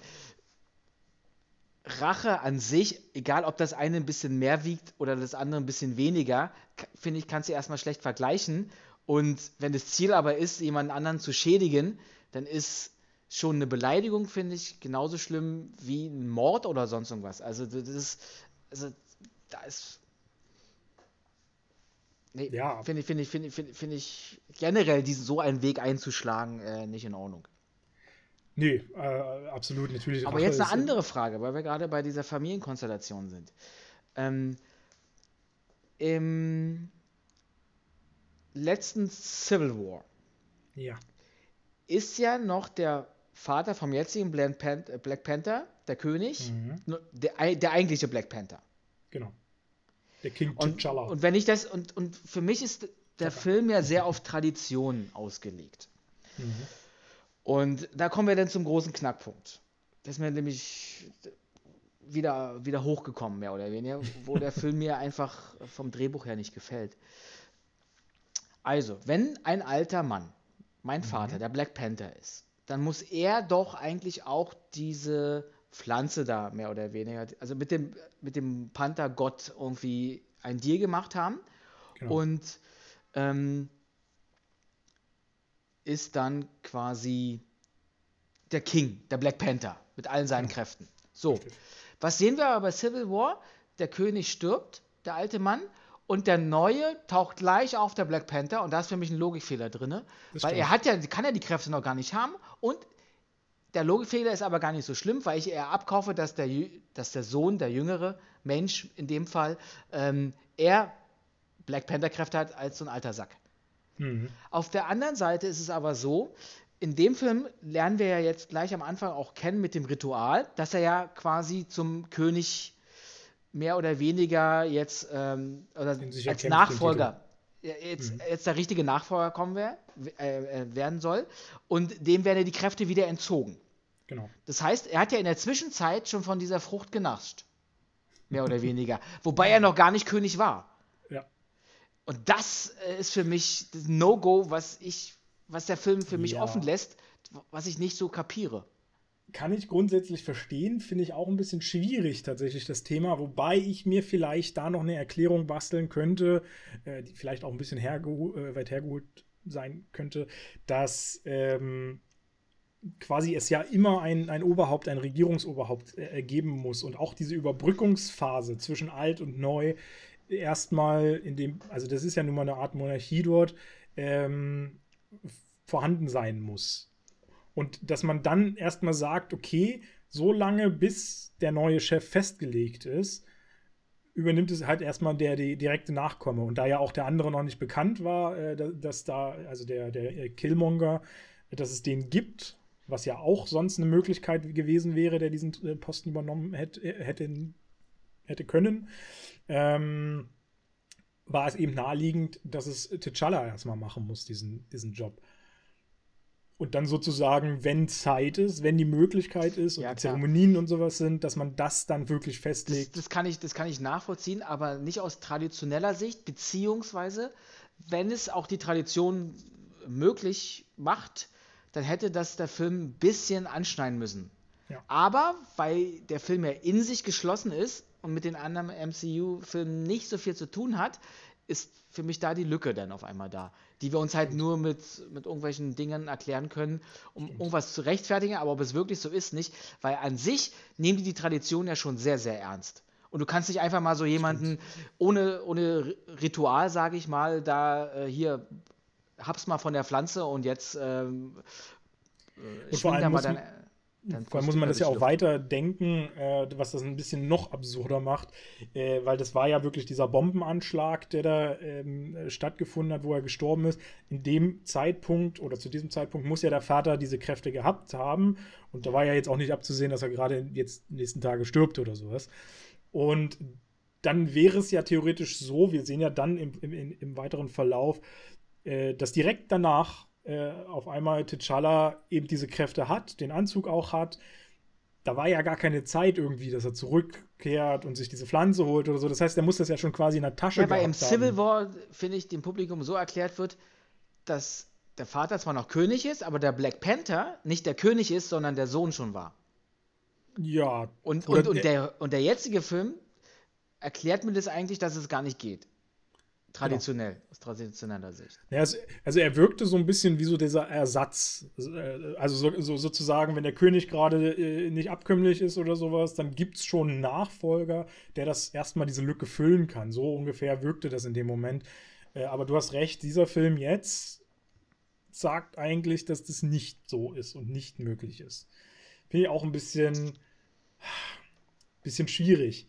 Und wenn wir aber schon beim, beim Kraut sind, äh, bei diesem Herz lila Blödsinnszeug, was weiß ich, frage ich mich, also das kam für mich nicht so ganz raus, vielleicht habe ich es auch verpasst, aber wo kommt das her? Also es scheint ja mit diesem Absturz von dem Meteoriten zu kommen, der ja das ganze Vibranium da irgendwie auf die Erde äh, gebracht hat. Da scheint das ja irgendwie sich dann da angesiedelt zu haben oder sowas. Aber, also hat das jetzt was mit dem Meteoriten zu tun? Hat das einfach mit der Lokalität was zu tun? Das weiß ich auch nicht. Wir können nur in beide Richtungen vermuten, dass es wahrscheinlich, es wird gesagt, es gibt es nur in Wakanda, dieses Kraut. Ja. Und ich glaube, es ist erst entstanden wegen dem Vibranium, also wegen dem Meteoriten. Okay, aber dann wäre so ja wird, aber das wird nicht eindeutig geklärt, finde ich. Aber das ist, richtig. Einen anderen Ansatz habe ich da auch nicht. Also es fehlt so ein bisschen, ich meine, das, das ist das Kraut ja war jetzt nicht vor dem Meteoriten da, weil ich glaube... Aber es wäre natürlich interessant, wenn man gesagt hätte, das Kraut wäre mit dem Meteoriten gekommen. Diese, diese mystische Kraft, sag ich mal. Ja. Weil ich meine, das ist ja schon auch ein entscheidender Punkt für, diesen, für diese Figur letztendlich. Wo kommt das her? Dieses, ja. Genau, wo, wo kommt das her? Und, und ohne dieses Kraut ist ja der Black Panther eigentlich auch nur eine ganz normale Figur. Figur. Ja, so Figur. Also wie ein Iron Man dann, halt mit, mit Anzug. Ja, ich würde eher sogar Hawkeye sagen, der noch fast ein bisschen schwächer wirkt als ein, als ein Iron Man. Weil ein Iron Man hat ja schon noch Power in diesem Anzug drin. Ja, wobei ähm, durch die Technologie der Anzug ja aber auch richtig krass ist. Und ähm, wenn man sich ja eigentlich mal überlegt, was, was der Anzug alles könnte, da haben die ja nur einen Bruchteil in diesem Film gezeigt. Das stimmt, ja. ja. Ähm, genau, was ich mich dann frage, also das wird hier dann auch aufgegriffen, dass äh, der Killmonger irgendwann anfängt, dieses ganze Kraut dann zu vernichten. Er hat ja so seine Dosis noch äh, aufgenommen und hat ja dann alles verbrennen lassen. Hm. Kann man das nicht einfach nachzüchten? Also wenn es das da irgendwie mit dem Vibranium zusammenhängt, die sitzen auf einem Berg von Vibranium, offenbar ja Unmengen, was da äh, existieren muss. Theoretisch sollte es nicht das Problem ja, klar, sein. Da wieder so so spinnen wir das jetzt alles weiter und diese Geschichte wird weder, fahr, wird weder wahr noch falsch. Ja. Das ist, ja, also an sich müssen wir den Film halt einfach abnehmen. Da gibt es halt diese rituelle Höhle, da ist dieses Kraut drinne. Und davon gibt es halt nur ein paar Pflanzen und wenn die weg sind, sind die weg. Dann gibt es halt nichts mehr. Stimmt, ja. Übrigens hat mich die Höhle sehr an, an den Hobbit erinnert. Ich glaube, der erste Teil war das oder sowas, als die da in dieser Ork-Höhle sind. Ähm, oder zweite, zweite Teil, glaube ich, war das, ne? Erster Teil sind die Ork-Höhle. Wo erste. Auch die Steinriesen gegeneinander kämpfen. Ja, ja, genau, die Steinriesen und äh, in, in der Extended singt der da ja dann auch ewig, dieser also Ork-König und die so. Die singen die ganze Zeit da ewig. Und, und diese Höhle, ja, das stimmt. Kleines Musical. Und diese ganze Höhle, das sah irgendwie so ein bisschen, hatte so ein bisschen den Stil, wie es jetzt ja auch in Black Panther vorkam. Bloß, dass es natürlich ein technologischer, extremer Unterschied war. äh, bei, beim, beim Hobbit wäre es ein bisschen seltsam gewesen, wenn sie mit solchen Zügen da unterwegs gewesen wären. Ähm. Das, jetzt, äh, jetzt, jetzt noch eine andere Frage. Kommen ja. wir nochmal zur Tradition und zu dem großen, großen Bruch des Films, finde ich. Mhm. Ähm, er hat quasi die Möglichkeit, jetzt Nachfolger zu werden von seinem Vater. Mhm. Die ganze, wie wir gerade sagen, die Atmosphäre König der Löwen ist geschaffen. Und er wird herausgefordert von dem fünften Clan oder Stamm. Gewinnt, ist König. Mhm. Mampft wieder sein Kraut, alles easy. So, dann kommt der Cousin um die Ecke. Gibt es die Tradition her, dass der dann, wobei ja der neue König gewählt ist, sofort sagen kann, ja, wir machen das? Oder ist es halt einfach nur, dass der Film dann den Charakteren an die Hand gibt, weil sie aus einer Art, vielleicht auch Traditionsempfinden sagen, okay, er hat ja nie die Chance gehabt, jetzt äh, kannst du das quasi nachholen. Was ja, was ja auch mit Tradition nochmal begründen kann. So, dann werden, wird ihm wieder die Kraft genommen und wir wissen ja, wie der, wie der Kampf dann ausgeht. Er fällt runter und der neue König ist dann da. Der ist aber halt vom Charakter, von seinen Charakterzügen, vom Typ her jetzt nicht so der beste König, aber traditionell König. Ja. Und auf einmal bröckelt so diese Tradition. ja. und, und das ganze Kulturelle. Und auf einmal nehmen die die Gesetze gar nicht mehr ernst. Du sollst bei Rot nicht über die Straße gehen. Aber es kommt doch kein Auto. Ja, und ja, so in dem Motto. Gehe ich doch einfach mal rüber. Und das ist für mich diese, diese ich kann es aus moralischer Instanz wunderbar zu hundert Prozent nachvollziehen. Dass du sagst, okay, wir müssen irgendwas dagegen tun. Und man merkt ja am Anfang, er hat mehr Unterstützer und, und es wird immer so drauf gepocht, Tradition, Tradition, Tradition, ich kann das nicht, aber die engste Familie oder die Freundin, die Mutter, die, die Schwester, alles in Ordnung. Aber das ganze System Wakanda, ich nenne es bewusst System, ist aufgebaut auch auf Tradition, nicht nur Technologie, sondern auch auf Tradition. Und es wird dann gebrochen, quasi beim kleinen Intermezzo dann zum Schluss, wo denn, wo denn jeder gegen jeden kämpft, also die Stämme gegeneinander, auch, und auch die Leibwache mehr oder weniger dann quasi bricht mit dem aktuellen König und sich auch gegen, also das funktioniert für mich nicht. Und jetzt kommt's, was, für, was ich genauso irgendwie natürlich nachvollziehen kann, dass sie da noch eine, ein, eine Pflanze da rettet, ihm aber dann das gibt, die wusste, sie wusste zwar, dass es vielleicht, also es ist also moralisch überhaupt nicht verwerflich, aber traditionell totaler Reinfall, weil er dürfte doch jetzt einfach nicht die Pflanze, da hast du zwei Könige und macht überhaupt der Panthergott damit und äh, was ist da los? Also das also, hat für mich nicht funktioniert. Naja, sagen wir mal so, so ein paar, paar Erklärungen kann ich, glaube ich, da liefern, die vielleicht das ein bisschen, ein bisschen auflockern, auch wenn ich schon mal vorwegnehmen muss, dass ich dir in beiden Teilen zustimme. Das, dieses ganze, ganze Traditionelle ist mir da auch ein bisschen zu extrem abhanden gekommen. Grundsätzlich war, glaube ich, um nochmal da anzusetzen, äh, als der äh, Cousin aufgetaucht ist, war schon, glaube ich, das Ding für alle ist klar, okay, äh, T'Challa ist unser, unser Boss und äh, für alle war das easy peasy und die, die hätten da auch gar nicht dran rumgerüttelt, hatte ich so den Eindruck. Ich glaube, das war eher so ein, so ein, so ein Ding von T'Challa, der ja vielleicht auch schon abgesehen hat, dass vielleicht eben genau solche Diskussionen auftauchen könnte, von wegen, ich hatte ja gar keine Chance und hätte ich es gewusst, dass das hier stattfindet und so wäre ich dabei gewesen.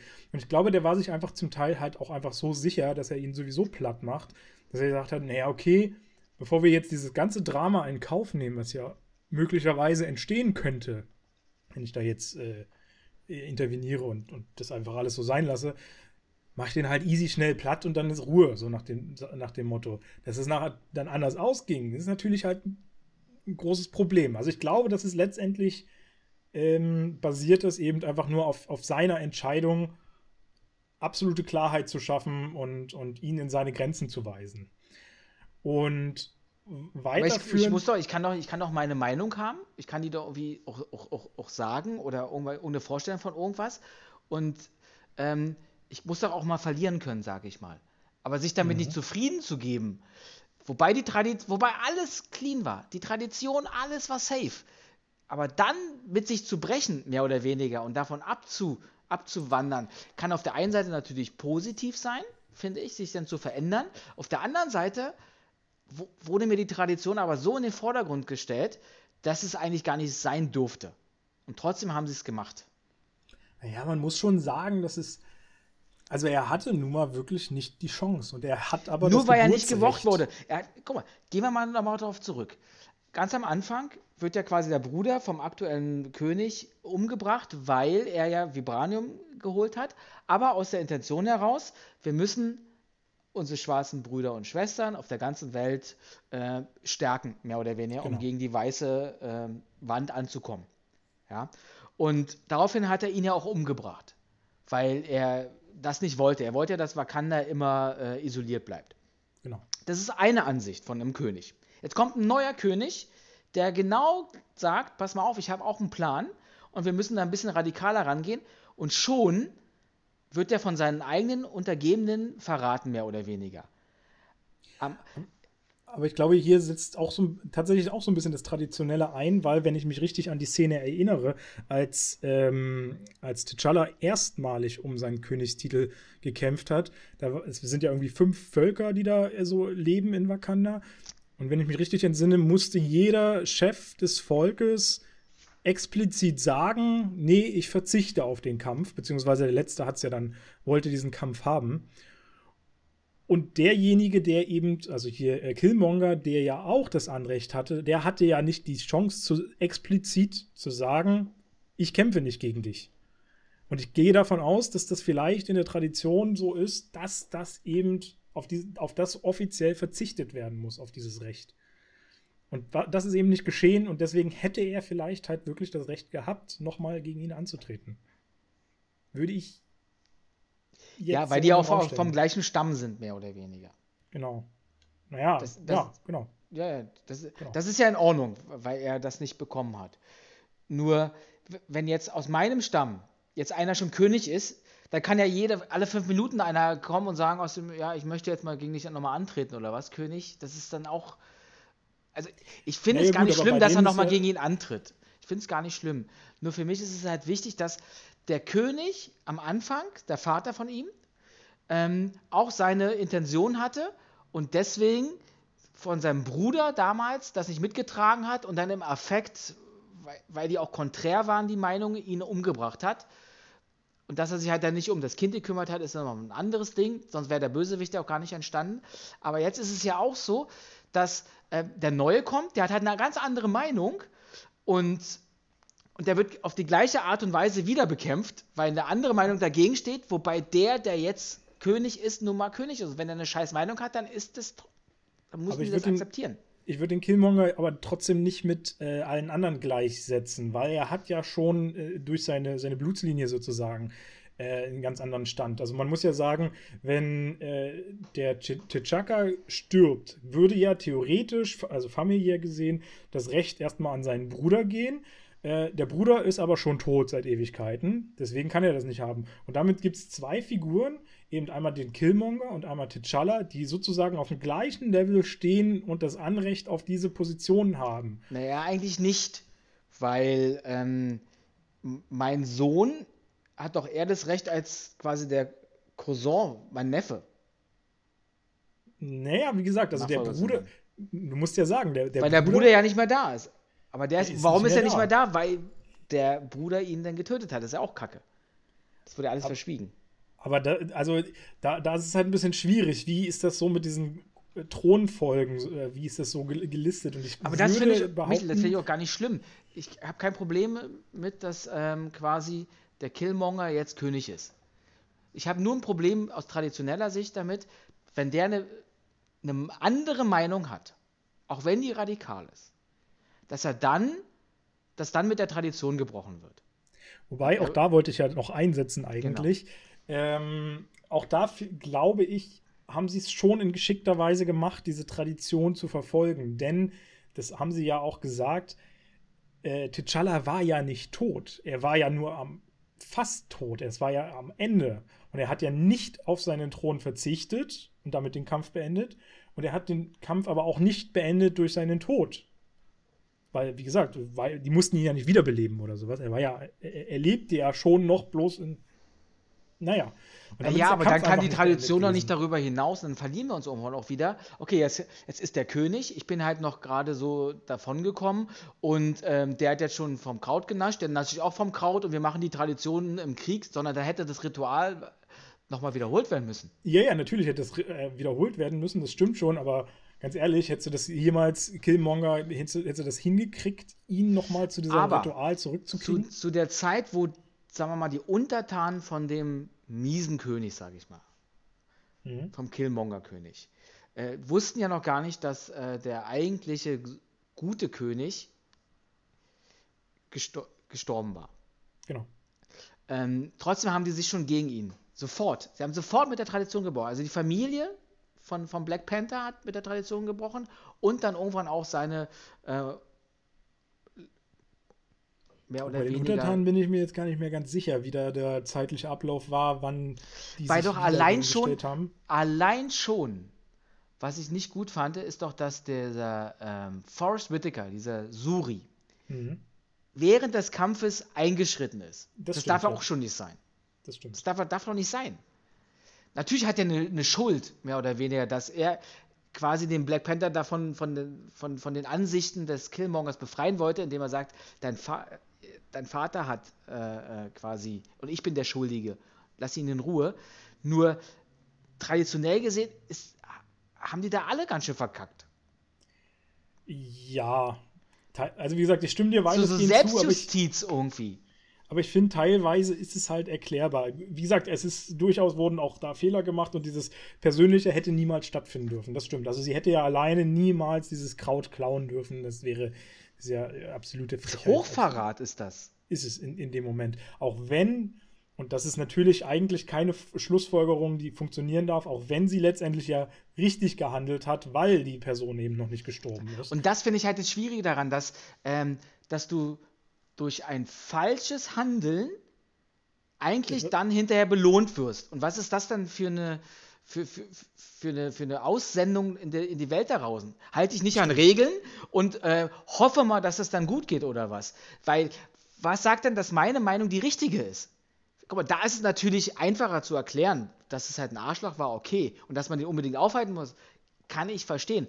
Aber der Weg, wie der so bezeichnet wird oder, oder wie der da gegangen wird, ähm, dass man sich dann auch mit Traditionen, mit einem, das, was die ganze Kultur ausmacht, dann bricht und, und überhaupt und dann natürlich nicht blind jedem folgen muss, ist doch klar.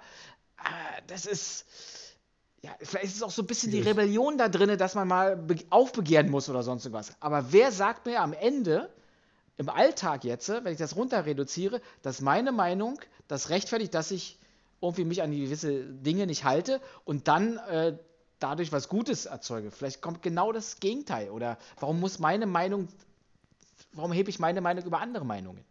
Ja, und das sind natürlich auch so eine großen, groben gesellschaftlichen Probleme, weil man muss natürlich ja auch letztendlich sagen, man kann es ja aus der Sicht betrachten, äh, man weiß ja gar nicht, was hätte der Killmonger letztendlich realisieren können. Vielleicht hätte er dieses Land extrem weit nach vorne bringen können. Vielleicht hätte er die ganze Äh, ganze Welt extrem na- weit nach vorne bringen können mit de- seinen grundlegenden Ansichten, die ja erstmal ja, radikal ja, wirkten. Ja, ja, vielleicht hätte er sich auch nochmal gewandelt oder sonst irgendwas. Genau. Das, das aber ist an ja sich hat er schon, hat, aber, aber an sich war man sich eigentlich schon klar, dass der nichts Gutes im Schilde hat und dass der eigentlich viele, viele Tote äh, mitgenommen hätte, bis der vielleicht irgendwann mal ja, zur Vernunft gekommen wäre oder so. Ein deutliches was. Zeichen war natürlich dieses Verbrennen ja. des Krauts, was ja eigentlich schon deutlich gemacht hat, ich akzeptiere keinen anderen Nachfolger. Es gibt anderen keinen Nachfolger. anderen mehr. Denn, ja. Genau. Ähm, wobei das andererseits auch schon wieder so interpretiert ka- werden kann, ähm, dass man sagt, okay, er will ja die Technologie der ganzen Welt sozusagen zur Verfügung stellen und er will ja dieses Wakanda öffnen. Und damit aber er will es ja nur öffnen für einen Teil der Welt. Ja, aber und? Er will damit zum, sozusagen einen Schlussstrich für dieses Black Panther-Leben ziehen. Na, er will eigentlich, das ist ja irgendwie auch schon wieder eine gute Sache. Naja, das Sache haben die eigentlich ganz kann. gut erklärt, finde ich, warum man ihn, ihn, ihn schon aufhalten muss, weil er mit den gleichen Mitteln ähm, alles umgekehrt machen will. Ja. Und, und dann wären wir auch in einer Welt, wo, wo man dann sagen kann, naja, jetzt äh, sind, sind die anderen mal an erster Stelle oder, oder, oder haben es auch mal geschafft, aber an sich hat es ja mit äh, mit Menschlichkeit oder Mensch, mit dem Menschsein an sich nichts zu tun. Das stimmt, ja. Ähm, ich will gar nicht so weit abweichen vom kulturellen Bereich. Ich hatte da nämlich auch noch so ein, so ein Ding, was mich ein bisschen irritiert hat, ob das so funktioniert. Denn das Ganze ist ja wirklich noch sehr kulturell, auch zum Teil landschaftlich geprägt. Also wenn wir uns so ein, ein Volk angucken, das hat ja da irgendwie mit ähm, äh, so, so richtig Feldarbeit in kleinen Hütten irgendwie noch betrieben, während irgendwie so das Hauptvolk eben vom, von T'Challa irgendwie in so super modernen, komplexen Hochhäusern mit was nicht alles für Technologie fungiert. Funktioniert es denn wirklich, so viel Kultur mit so viel moderner Technik zu verbinden? Also mir fällt jetzt auch kein aktuelles äh, Beispiel ein, wo wir das auf der Erde haben, wo du so einen extremen Kulturismus drin hast, der aber trotzdem mit der Moderne äh, harmoniert. Ich glaube, es ist doch eigentlich nur eins. Naja, wenn, wenn, wir, wenn, wir, wenn, wir, wenn wir das mal so sehen, die westliche Welt hat ja eine gewisse Kultur, die immer auf ähm, Macht aus war. Indirekt hat das was mit Wirtschaft oder direkt auch mit Wirtschaft zu tun und Kapitalismus und, und, und, und Technologie und Moderne. Und, und die modernsten Leute sind halt, oder Länder sind halt die, die den Kapitalismus eins zu eins ähm, auch nee. umsetzen können. Und das ist, genau. Kapitalismus ist auch ein Teil von Kultur, finde ich. Oh, Kapitalismus weil, ist ein Teil weil, von Kultur. Weil es dreht sich ja alles um Geld in unserer Kultur. Ja. Ohne Geld würdest du hier nicht überleben können. Ist ja kein Aber Tauschhandel. Ist nicht der Kapitalismus so. eher der Tod der Kultur? Nee, weil... Nee, du kannst ja mit Geld auch deine Kultur mehr oder weniger äh, in Einklang bringen. Also, du kannst es in Einklang bringen, durchaus. Aber ich meine, sehen wir das nicht gerade aber jetzt? Ist, aber Beispiel? Ist Kapitalismus nicht mittlerweile schon Teil unserer Kultur? Ist das nur nicht nur eine Erweiterung unserer Kultur? Vielleicht überdeckt der auch vielleicht viele Sachen von unserer Kultur. Aber der ist doch gelebter alter Kapitalismus. Aber, aber also ich würde jetzt sa- tatsächlich eher sagen, äh, dass vielleicht Kultur ein akzeptiertes Beiwerk des Kapitalismus ist. Wenn wir uns jetzt so ein bisschen die aktuelle Zeit, gerade jetzt mit Corona, eben angucken, wo doch Kultur genau das Erste ist, was äh, absolut als vernachlässigbar erklärt wird, während äh, alles doch eher auf kapitalistische Strukturen ähm, ja, okay. fokussiert wird. Ich meine, dass, wie gesagt, Kultur auch wieder aufleben wird, wenn jetzt das Ganze so, so sich äh, dann alles ein bisschen legt und so, die, die Impfungen durch sind und bla. Äh, das ohne Frage. Aber das wirkt natürlich für mich... Vielleicht habe ich ein falsches Verständnis von Kultur oder so. Vielleicht äh, hältst du Kultur eher kleiner und ich mache ja, Kultur viel größer, als es, als sie eigentlich ist. Nee, ich glaube, Kultur setzt du mit Lebensweise direkt so ein bisschen gleich, ne? Naja, aber wenn ich eine Lebensweise haben will, dass ich zum Beispiel immer fließend Wasser haben will, mir äh, aussuchen kann, wann ich meine Heizung an- und ausmache, ähm, dass ich ein schickes Auto fahren will und dies und das und jenes, dann ist für mich die Grundlage dessen aber der Kapitalismus, weil die Welt ist ja, sagen wir mal überspitzt gesagt, eine große Familie und der eine Teil kann sich viel rausnehmen, weil er seine Kultur durch den Kapitalismus so ausbringen kann, auf Kosten der anderen. Genau. Ich finde es halt wirklich nur schwierig, tatsächlich dieses so extrem zu vereinen. Also es ist, man muss ja auch sagen, das ist ja nicht mehr nur Kultur von irgendwelchen Kunst oder so. Das ist ja auch wirklich bei denen eine Lebensweise, dass die so ein bisschen dieses Rückständige ja, in, in gewisser Weise verkörpern und gleichzeitig mit der Moderne kombinieren. Na, guck dir mal zum Beispiel Bierbrauen an. Das ist ja schon hunderte Jahre alt, Bierbrauen. Mhm. Und das wird heutzutage technologisch genauso gemacht wie, also die Rezeptur ist genauso wie früher, aber nur technologisch ganz anders. Und, und da ist die Kultur ja auch mitgewachsen mit der Technologie. Das stimmt natürlich. Das ist ein gutes Argument, was mich, glaube ich, sogar äh, überzeugt hat. überzeugen würde, ja. Das ist, Bier ist ein gutes Element. Einfach in allen Lagen. Äh, oder oder allein ähm, auch, ähm, ich finde ja, auch Ernährung ist ja auch Kultur. Mhm. Und ähm, Landwirtschaft zum Beispiel ist ja auch so professionalisiert worden. Deswegen, und das, du machst heute den Schweinebraten wahrscheinlich wie vor tausend Jahren auch und, und, und isst deine Kartoffeln. Das ist also. Ja, okay. Äh, akzeptiere ich äh, vollkommen. Ähm, noch eine andere Sache, die ich äh, mir so ein bisschen, äh, die, die für mich so ein bisschen fraglich war.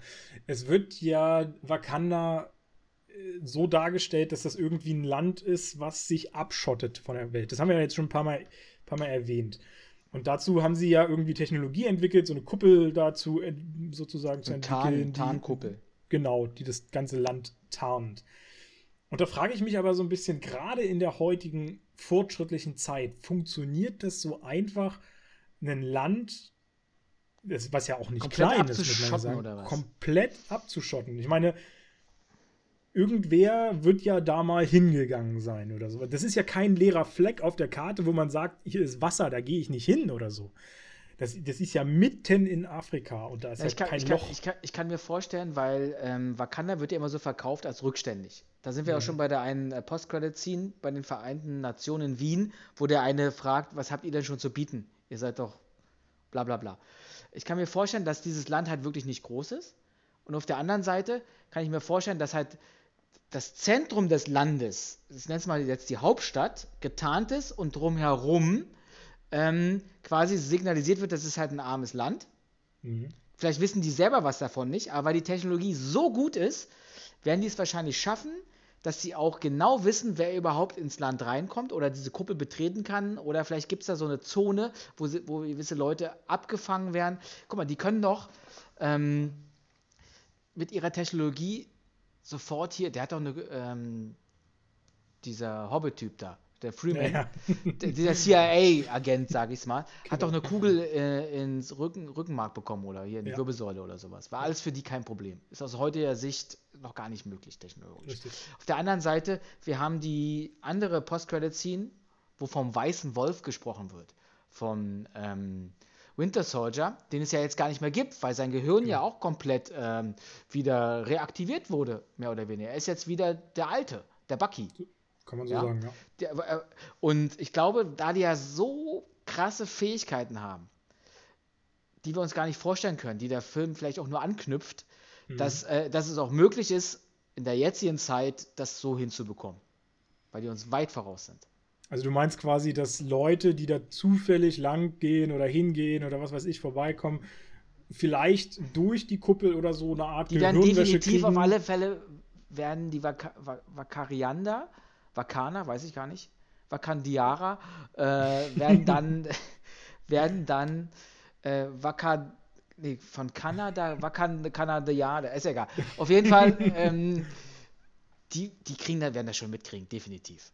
Und wenn ja, dann irgendwelche Mittel schon. einsetzen, dass das, ähm, wenn nicht, kriegen die vielleicht ohne Gehirnwäsche oder so. Und dann tschüss. Genau, also das wäre jetzt so das einzige Erklärbare für mich, weil also so oder ganz abwehren. Die haben da ähm, so eine Grube, da sind dann so äh, Speere drinne und dann ist da drüber so ein bisschen, ein bisschen Stroh gemacht. Und wenn dann einer zu nah kommt, dann fällt er da rein und ist tot. Das ist natürlich sehr realistisch, auf jeden Fall. Deswegen macht man nämlich auch so eine Kuppel da drum. äh, wo ich übrigens auch schon mal sagen muss, da greife ich jetzt allerdings ein bisschen vor, weil wir das, glaube ich, erst in Infinity War oder so sehen. Diese Kuppel scheint ja eigentlich total klein zu sein, weil irgendwie in Infinity War wird ja die Kuppel von rundrum angegriffen. Oder in dem Endgame, ich weiß es nicht mehr genau, in welchem es war. Äh, Also es scheint ja eine absehbare Größe zu sein, was der deine äh, These bestätigt, dass Wakanda nicht groß ist. Nun haben wir aber fünf Völker, die dort leben, die auch alle auf unterschiedlichste Weise dort leben und in unterschiedlichen Bereichen. Es ist ja nicht nur dieses moderne Technologiezentrum. Wir haben ja auch dieses abtrünnige Volk so ein bisschen, was irgendwie in Bergen voll Eis lebt und, und, und Schnee.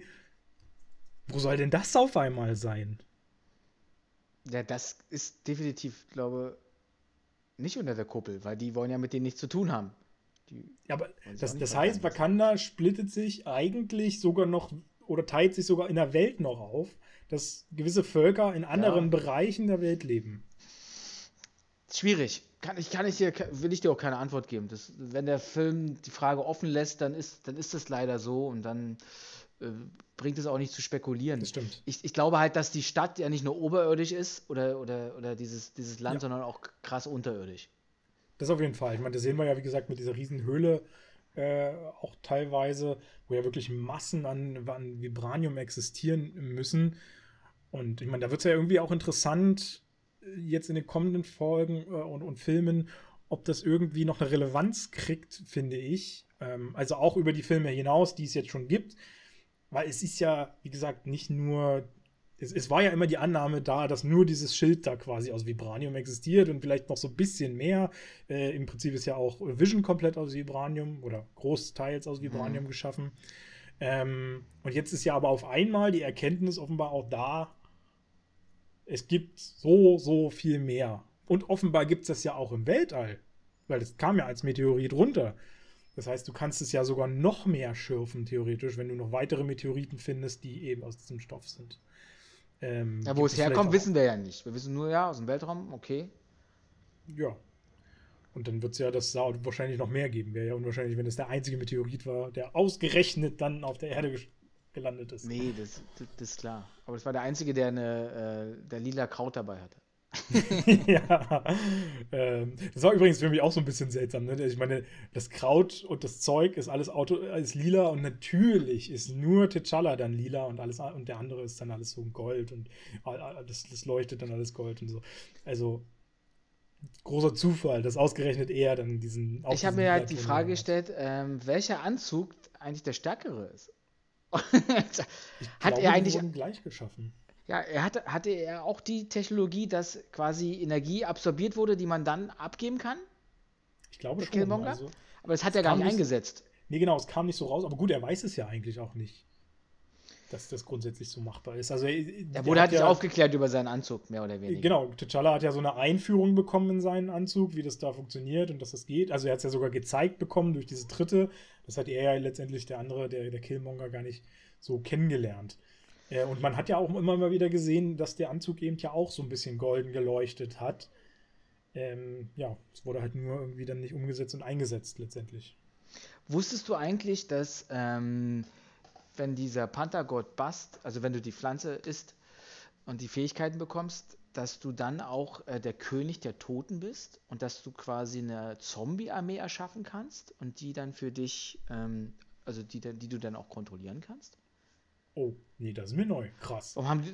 Ja, also es kann sein, dass äh, von Teil zu Teil jetzt äh, immer mehr gezeigt wird, aber das ist doch so, so völlig absurd, finde ich, das aber ist, das ist möglich laut Comics. Also ich meine, das ist sowieso spannend dann, was in, in Black Panther zwei erzählt wird. Ich könnte mir vorstellen, da werden vielleicht auch einige Fragen, die wir jetzt aufgeworfen haben, wo wir jetzt keine endgültige Lösung hatten, vielleicht auch nochmal angerissen und ein bisschen aufgelöst. Äh, aber das wäre ja ganz cool. Also ich meine, Marvel scheint ja so ein bisschen mehr Power reinlegen zu wollen, was man jetzt in The Falcon and the Winter Soldier ja so ein bisschen ansatzweise schon gesehen hat. Vielleicht winden sie oder, oder überwinden sie ja auch irgendwann die Grenze. Sie wollen ja auch Deadpool weiter mit F S K sechzehn fahren oder achtzehn, ich weiß gar nicht. Über die Grenze und gehen da auch mal eine höhere F S K ein und vielleicht kommen dann irgendwann einfach äh, Zombies auch mit in die Handlung rein. Das wäre zwar ein bisschen sehr skurril und es ist noch nicht so richtig absehbar, wie das irgendwie reinpassen soll, aber witzig wäre es doch schon irgendwie. Und, das auf alle Fälle. Und es würde ja sogar fast passen, weil sie scha- fangen ja an, und das sehen wir ja jetzt in den nächsten Filmen, sie fangen ja an, diverse Genres abzuklappern. Mit Homecoming, also Spider-Man Homecoming hat man ja so ein bisschen diesen Teenie-Stil abgegriffen. Ähm, ich, ich weiß gar nicht, was jetzt dann noch so für Filme waren, aber ich glaube, der zweite äh, hatte dann so ein bisschen, was hatte der denn als Thema? Achso, hier diesen äh, Homecoming-Ball war das. Ne, das war ja, das war ja im ersten, das war im zweiten, ich weiß es gar nicht mehr. Ist der zweite, äh, gibt es schon drei Spider-Mans? Ne, es gibt zwei. Dann, der zweite war mit Mystique. Nicht mit Mystique, äh, nee, sondern... Mystique also ist von X-Men, aber ja, ich weiß nee, nicht. Aber du weißt, also Mysterium, mhm. Mysterium. Mysterium, Mysterium, genau. Ähm, ja, aber, aber im Prinzip versucht Marvel ja offenbar so ein bisschen die, die verschiedenen Genres jetzt ein bisschen mehr abzuklappern und, und ein bisschen sich nicht mehr an dieses klassische Actionhelden äh, Film und an diesen Actionhelden-Film äh, ranzutasten. Vielleicht kriegen wir ja irgendwann einen Zombie-Film. Wäre ja auch mal interessant. Könnte man ja mal reinhauen. Noch eine andere Sache, die mir durch Zufall aufgefallen ist. Du hast aber Disney Plus bestimmt geschaut. Ja. Und das Marvel-Symbol am Anfang. Das wollte ich da auch noch anfangen. Das hat doch Boseman gezeigt. Genau. Das ist, war so wie bei Stan Lees Tod. So, genau. ähm, naja, verändert nochmal als, als Andenken oder Gedenken des toten Schauspielers. Ich habe es mir auf Blu-ray angeguckt. Da ist mhm. es nicht. Ah, weil er okay. da ja natürlich noch nicht tot war. Aber ich finde halt cool, dass sie, dass sie das äh, nochmal so nachgeholt haben dann. Das wäre für mich tatsächlich jetzt auch nochmal eine Frage gewesen, hatte ich mir auch extra aufgeschrieben, weil ich mir echt unsicher war. Ich konnte mich nicht dran erinnern. Nee, das hätte auch keinen Sinn ergeben, dass man den, also dass man das Marvel-Symbol, als er noch gelebt hat, so, genau. so verändert. Ich dachte auch äh, erst. Ich habe es mir angeschaut und ich kon- kann es eins zu eins. Äh, Ich dachte auch erst, dass das vielleicht ein politischer Zug war oder sowas, dass ich das damals einfach nicht wahrgenommen habe oder so. Wobei ich schon glaube, dass mir das aufgefallen wäre. Gerade wenn man so einen Marvel-Film erstmalig im Kino guckt, dann schaut also man das wäre ja ein bisschen zu viel des Guten gewesen, dass sie den gleich in so eine Höhe eben, da katapultieren. Eben. So als Neuling. Ähm, aber ja, krass, interessant. Ja, dann wird das, wenn die das wegen des mhm. Todes nachgeholt haben und, und dann noch mit reingebastelt haben. Das ist natürlich auch in gewisser Weise cool, dass sowas möglich ist und dass sowas gemacht wird. Andererseits finde ich es auch schwierig, weil dann so ein bisschen die Grenzen aufgemacht werden, zu sagen, okay, was habt ihr jetzt nachträglich vielleicht hier rausgestrichen oder anders gemacht, nur damit es vielleicht jetzt politisch passender ist oder, oder irgendwas. Da ist ja gerade Disney Plus sowieso so ein Thema, weil ja viele alte Filme bei Disney nicht so ganz politisch korrekt sind und dann entweder aus so, Disney Plus ja. rausgehalten werden oder äh, teils, glaube ich, auch schon verändert wurden. Und das finde ich immer schwierig, weil es ja schon... Sollte man aus deiner Pro- Sicht eigentlich beides anbieten? Dass du quasi dieses, in Anführungsstrichen, Kunstwerk von, aus der damaligen Zeit so unverfälscht anbietest und dann meinetwegen als ähm, nächsten Schritt mehr oder weniger, weil die Welt ist ja auch im Wandeln, dass du dann halt quasi eine korrigierte, angepasste Variante präsentierst. Ich muss sagen, ich finde es gut, dass du das direkt so fragst, weil normalerweise sieht man ja immer nur, okay, man nimmt entweder die oder die Variante. Ähm, und dann, also immer dieses Entweder-Oder finde ich einfach schwierig, weil es schon natürlich gerechtfertigt ist zu sagen, der Film ist nicht politisch korrekt. Das ist, ist eigentlich eine ziemliche Frechheit teilweise, die dort äh, ja auch mit, mit Wörtern wiedergegeben wird. Oftmals ist es ja so, dass es irgendwelche Rassismus-Dinge dran drin sind oder so.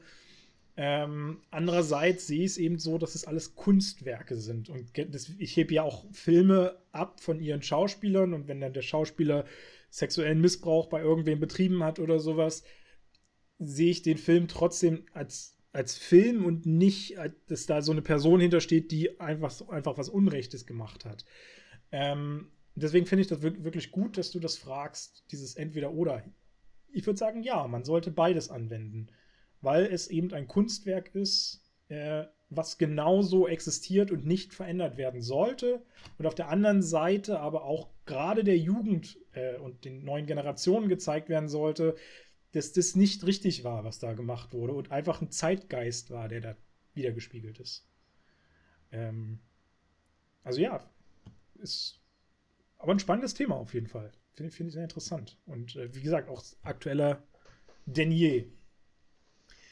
Ähm, habe eigentlich nur noch ein paar, paar Kleinigkeiten. Ich bin, bin auch so gut wie durch. Also mir ist noch mal so ein bisschen aufgefallen, da kommen wir so ein bisschen mehr zur Handlung noch mal. Gibt ja so dieses äh, ganze Szenario, ich weiß gar nicht mehr, wo das spielt. Das war ja irgendwie so eine, ähm, so eine äh, Höhle oder, oder so eine Räumlichkeit, äh, wo da gepokert wurde und sowas. So eine Spielhalle.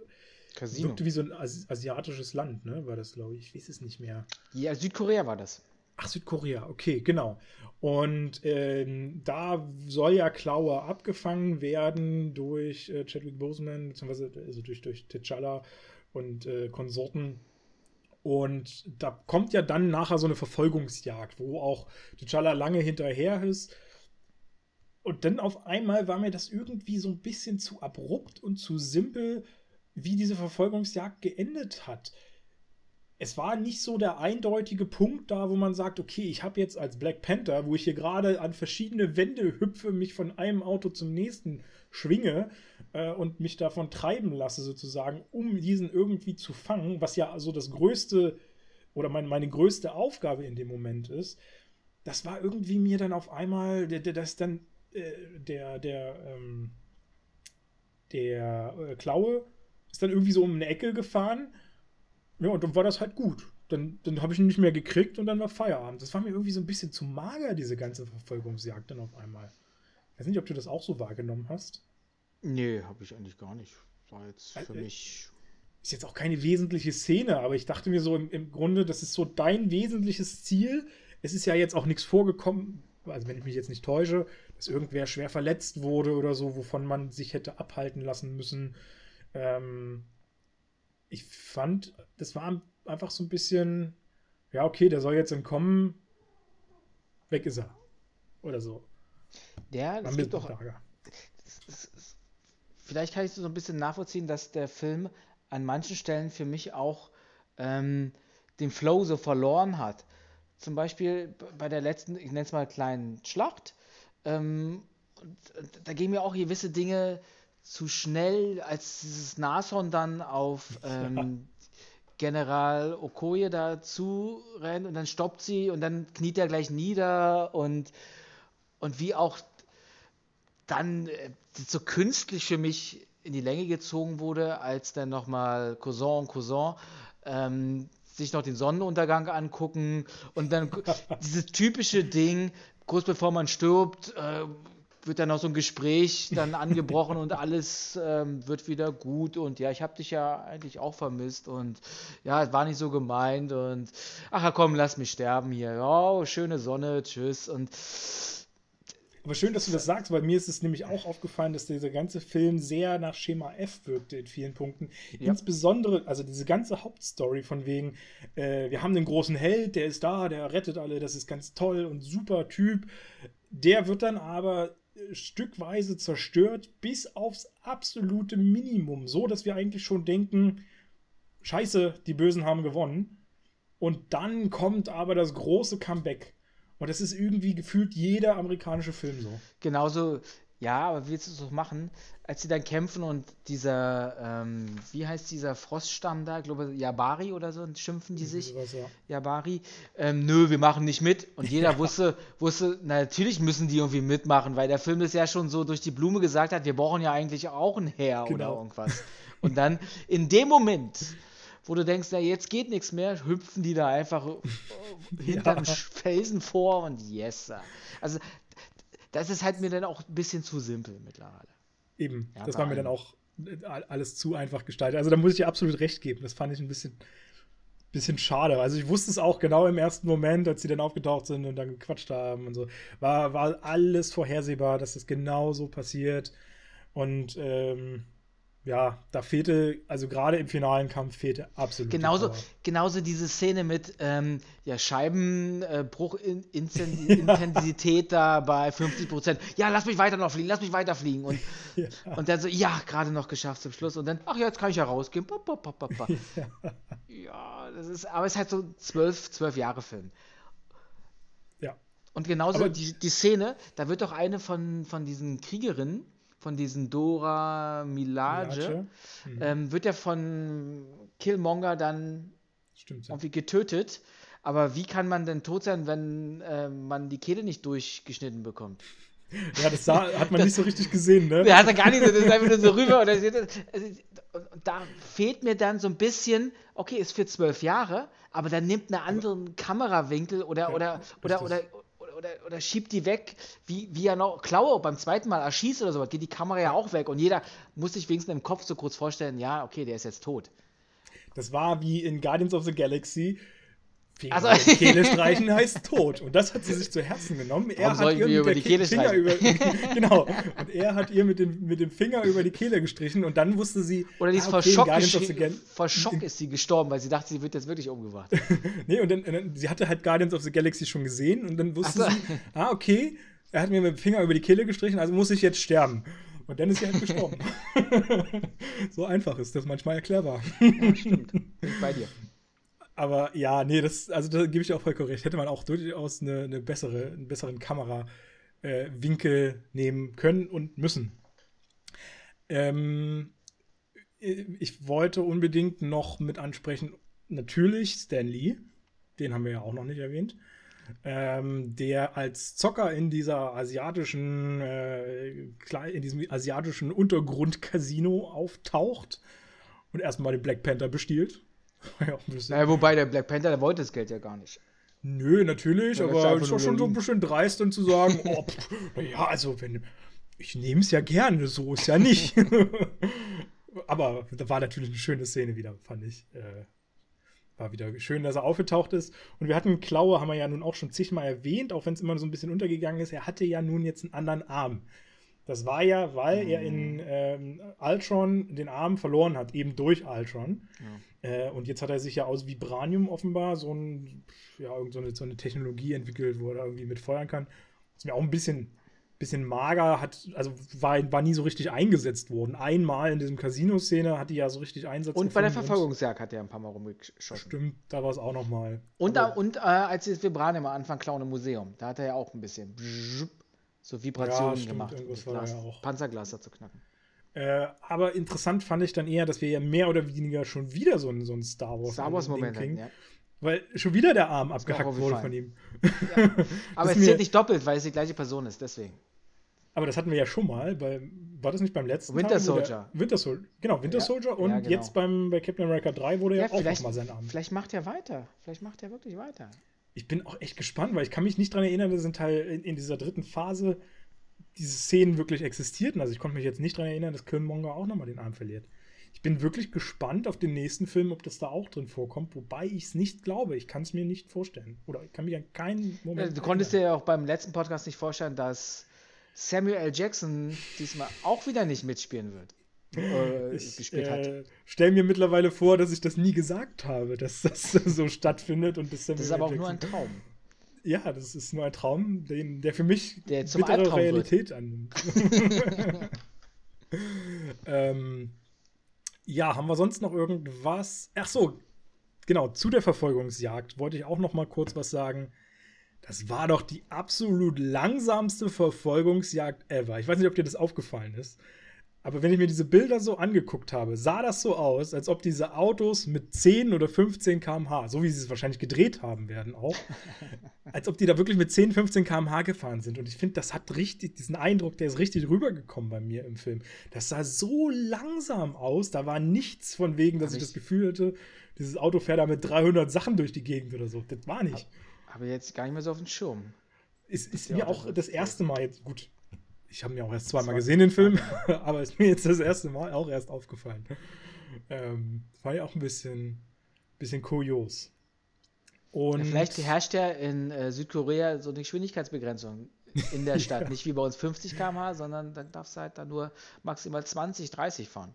Genau, und die Autos sind generell gedrosselt, das heißt, selbst in der Verfolgungsjagd kannst du dann maximal auf dreißig hochziehen. Ey, du weißt nicht, wie hoch die Bußgelder sind, Freundchen. Ich ja. würde da nicht so schnell fahren. Das Kopf ab. Eben. Dann, dann doch lieber die ganze Stadt zerstören, als dass man zu schnell fährt. Absolut. Ja. Finde ich, finde ich nachvollziehbar.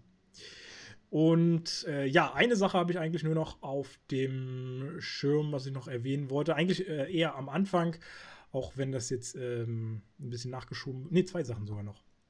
Einmal ist mir, äh, habe ich noch rausgefunden, das Vibranium ist tatsächlich an einen realen Stoff angelehnt, der heißt Coltan.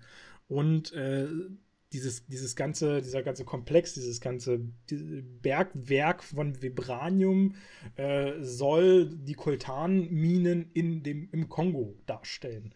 Das habe ich noch äh, rausgekriegt tatsächlich. Wobei ich dir nicht sagen kann, was Coltan mhm. für ein Stoff ist und was man damit macht. Beziehungsweise was man damit macht, weiß ich. Es ist auch für diese moderne Technik, äh, wie Metall eben das Vibranium oder? Auch genutzt wird. Hm? Wird irgendeine Art von Metall sein, oder? Ähm, ja, ich glaube Metall nicht ganz. Also ich glaube, so wie ich den Eindruck hatte vom Drüberlesen, ist es auch irgendwie so ein Stoff wie Silizium oder sowas. Also das wird, glaube ich, ja. halt irgendwie in dieser ganzen computermodernen Technik damit reingebastelt. Aber ich, da bin ich mir jetzt auch, da bin ich nicht ganz so safe. Aber das ist, da ist so die Parallele wohl gezogen worden. Okay. Äh, genau, das wollte ich noch einbringen. Und eigentlich, wie gesagt, weil ich ganz am Anfang bringen wollte, Ähm, und was natürlich eigentlich auch nochmal ein bisschen interessant ist, drüber zu sprechen. Ich habe vorhin schon angesprochen, es gibt einige dabei, die bei den Oscars jetzt abgeräumt haben, die wir hier an Schauspielern haben. Der Film selber hat aber auch ordentlich bei den Oscars. Äh, drei Stück, glaube ich, hat er bekommen, oder? Genau, drei Stück. Bestes Szenenbild, bestes Kostümdesign, beste Filmmusik. Okay, man muss sagen, es sind so ein bisschen diese Trost-Oscars, die immer irgendwem noch in, hinterhergeschoben werden, äh, damit sie überhaupt was kriegen, so nach dem Motto. Aber er war ja auch noch nominiert, muss man ja auch noch dazu sagen, für den besten Film, besten Song, bester Tonschnitt und bester Ton. Das sind sieben Oscars in, insgesamt an Nominierungen. Hm. Gerechtfertigt? Ich weiß ja nicht, wie stark die Konkurrenz war. zwanzig achtzehn war das? zwanzig achtzehn, ja, zwanzig achtzehn. Genau. Ich hm. äh, habe jetzt, kann ja jetzt auch nicht alle Filme nennen, die da, auf dem, die, die da waren. Aber bin mir ziemlich sicher, zwanzig achtzehn war noch ein ganz, ganz gutes Jahr von den Filmen her. Ähm, da gab es auf jeden Fall deutlich stärkere Konkurrenten. Ist ja erst, also ich finde, erst dieses Jahr ist so ein schwaches Jahr geworden. Ja, da sind wir ja wieder bei dem Punkt, wo wir vielleicht uns einig sind, dass der doch etwas zu überhyped ist, der Film. Dass, der, dass, dass er größer gemacht wird, als er eigentlich ist. Vielleicht kommen wir auch zum, zum, zum Endfazit damit. Ich finde, er wirft schon viele Fragen auf, auch die richtigen Fragen, gibt für mich nicht jetzt immer die Antwort schlechthin, aber vielleicht gibt es auch nicht die eine Antwort auf, auf, auf die eine Frage oder sonst irgendwas. Aber auf jeden Fall kann man sich kritisch, finde ich, über diesen Film äh, Gedanken machen, wie bei Civil War. Also es ist nicht nur so ein plumper Film, der dahin äh, geschmiedet wurde mit ordentlich Action, sondern der Hintergrund, was daraus resultiert und wie der angenommen wurde, finde ich, hat er seinen Zweck erfüllt. Und ich finde, der auch, ist auch optisch echt eine Granate. Und ich habe ihn wirklich gut empfunden. Also besser als die anderen Male, wo ich teilweise auch einmal schon, wie gesagt, nach einer halben Stunde ausgemacht habe. Aber dass er, dass da so viel vielleicht reininterpretiert wird, was der Film aus meiner Sicht gar nicht bedienen kann, das muss halt jeder für sich wissen. Vielleicht wird er auch zum Teil so ein bisschen ausgeschlachtet dann. Ja. Also ich muss auch sagen, ich finde das ja auch ganz gut grundsätzlich. Also alle Filme, über die man diskutieren kann, haben erstmal einen guten Stellenwert bei mir, äh, weil das gibt es einfach nicht so häufig. Viele Filme, ah, die haben einfach viel zu wenig Bedeutungsebene, egal ob man inhaltlich das Ganze betrachtet, ähm, also wie, wie das Zusammenspiel von Figuren ist oder Ähnlichem, oder wie das eben als Politikum dann betrachtet werden kann, so ein Film. Das fehlt in ganz, ganz vielen Werken und deswegen äh, setze ich das immer schon mal hoch an, grundsätzlich, wenn man das irgendwo drin hat, wie eben hier bei Black Panther. Wobei man hier halt betrachten muss, das sind halt, äh, ist, eine, ist ein bisschen eine andere Ebene als bei Captain America, weil da, bei Captain, äh, ja doch, bei Captain America, äh, weil da haben wir eben eher so diese moralische Thematik der Figuren betrachtet, äh, als diesen Bezug auf die Realität. Hier ist es eher dieses, der politische Hintergrund, der den Film so ein bisschen interessant macht. Also das ist ein bisschen schwieriger, finde ich, zu vergleichen. Äh, wie fand ich jetzt den Film? Ich muss sagen, ich, diese ganze Podcast hat es mir jetzt tatsächlich nicht leichter gemacht. Ich bin immer noch am Überlegen, weil es ist, unsere Diskussionen waren sehr interessant, wie ich finde, und, und haben mir, wie gesagt, einen guten Eindruck auch vom Film verschafft. Gleichzeitig finde ich ihn immer noch an vielen Stellen zu mager umgesetzt. Du hast es angesprochen vorhin äh, ganz explizit äh, mit dieser ganzen kulturellen Thematik. Äh, da sind einfach viel zu viele Löcher, auch wieder Logiklöcher, wo sich Fragen bilden, die einfach noch nicht geklärt sind. Gut, vielleicht kommt da noch was in den, in, im nächsten Black Panther-Teil dann, äh, dass wir da noch ein bisschen mehr äh, Lückenfüller bekommen.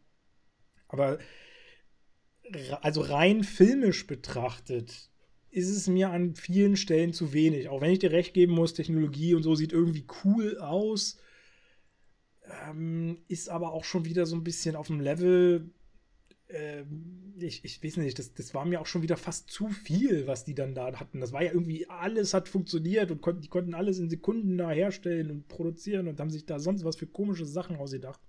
Ähm, ja, mag irgendwie hinhauen, aber mir war es danach ein bisschen zu viel. Und ich würde halt das so ein bisschen unterteilen und sagen, filmisch gefällt der Film mir immer noch nicht und ich konnte mich auch nicht so richtig mitreißen, aber dieses Drumherum, diese Diskussion, dieses, diese Thematik äh, finde ich gut und deswegen hat er in dem Punkt auch für mich einen ganz guten Stellenwert. So würde ich das, glaube ich, als finales Wort betrachten. Nein, keine Ahnung, ja. ähm...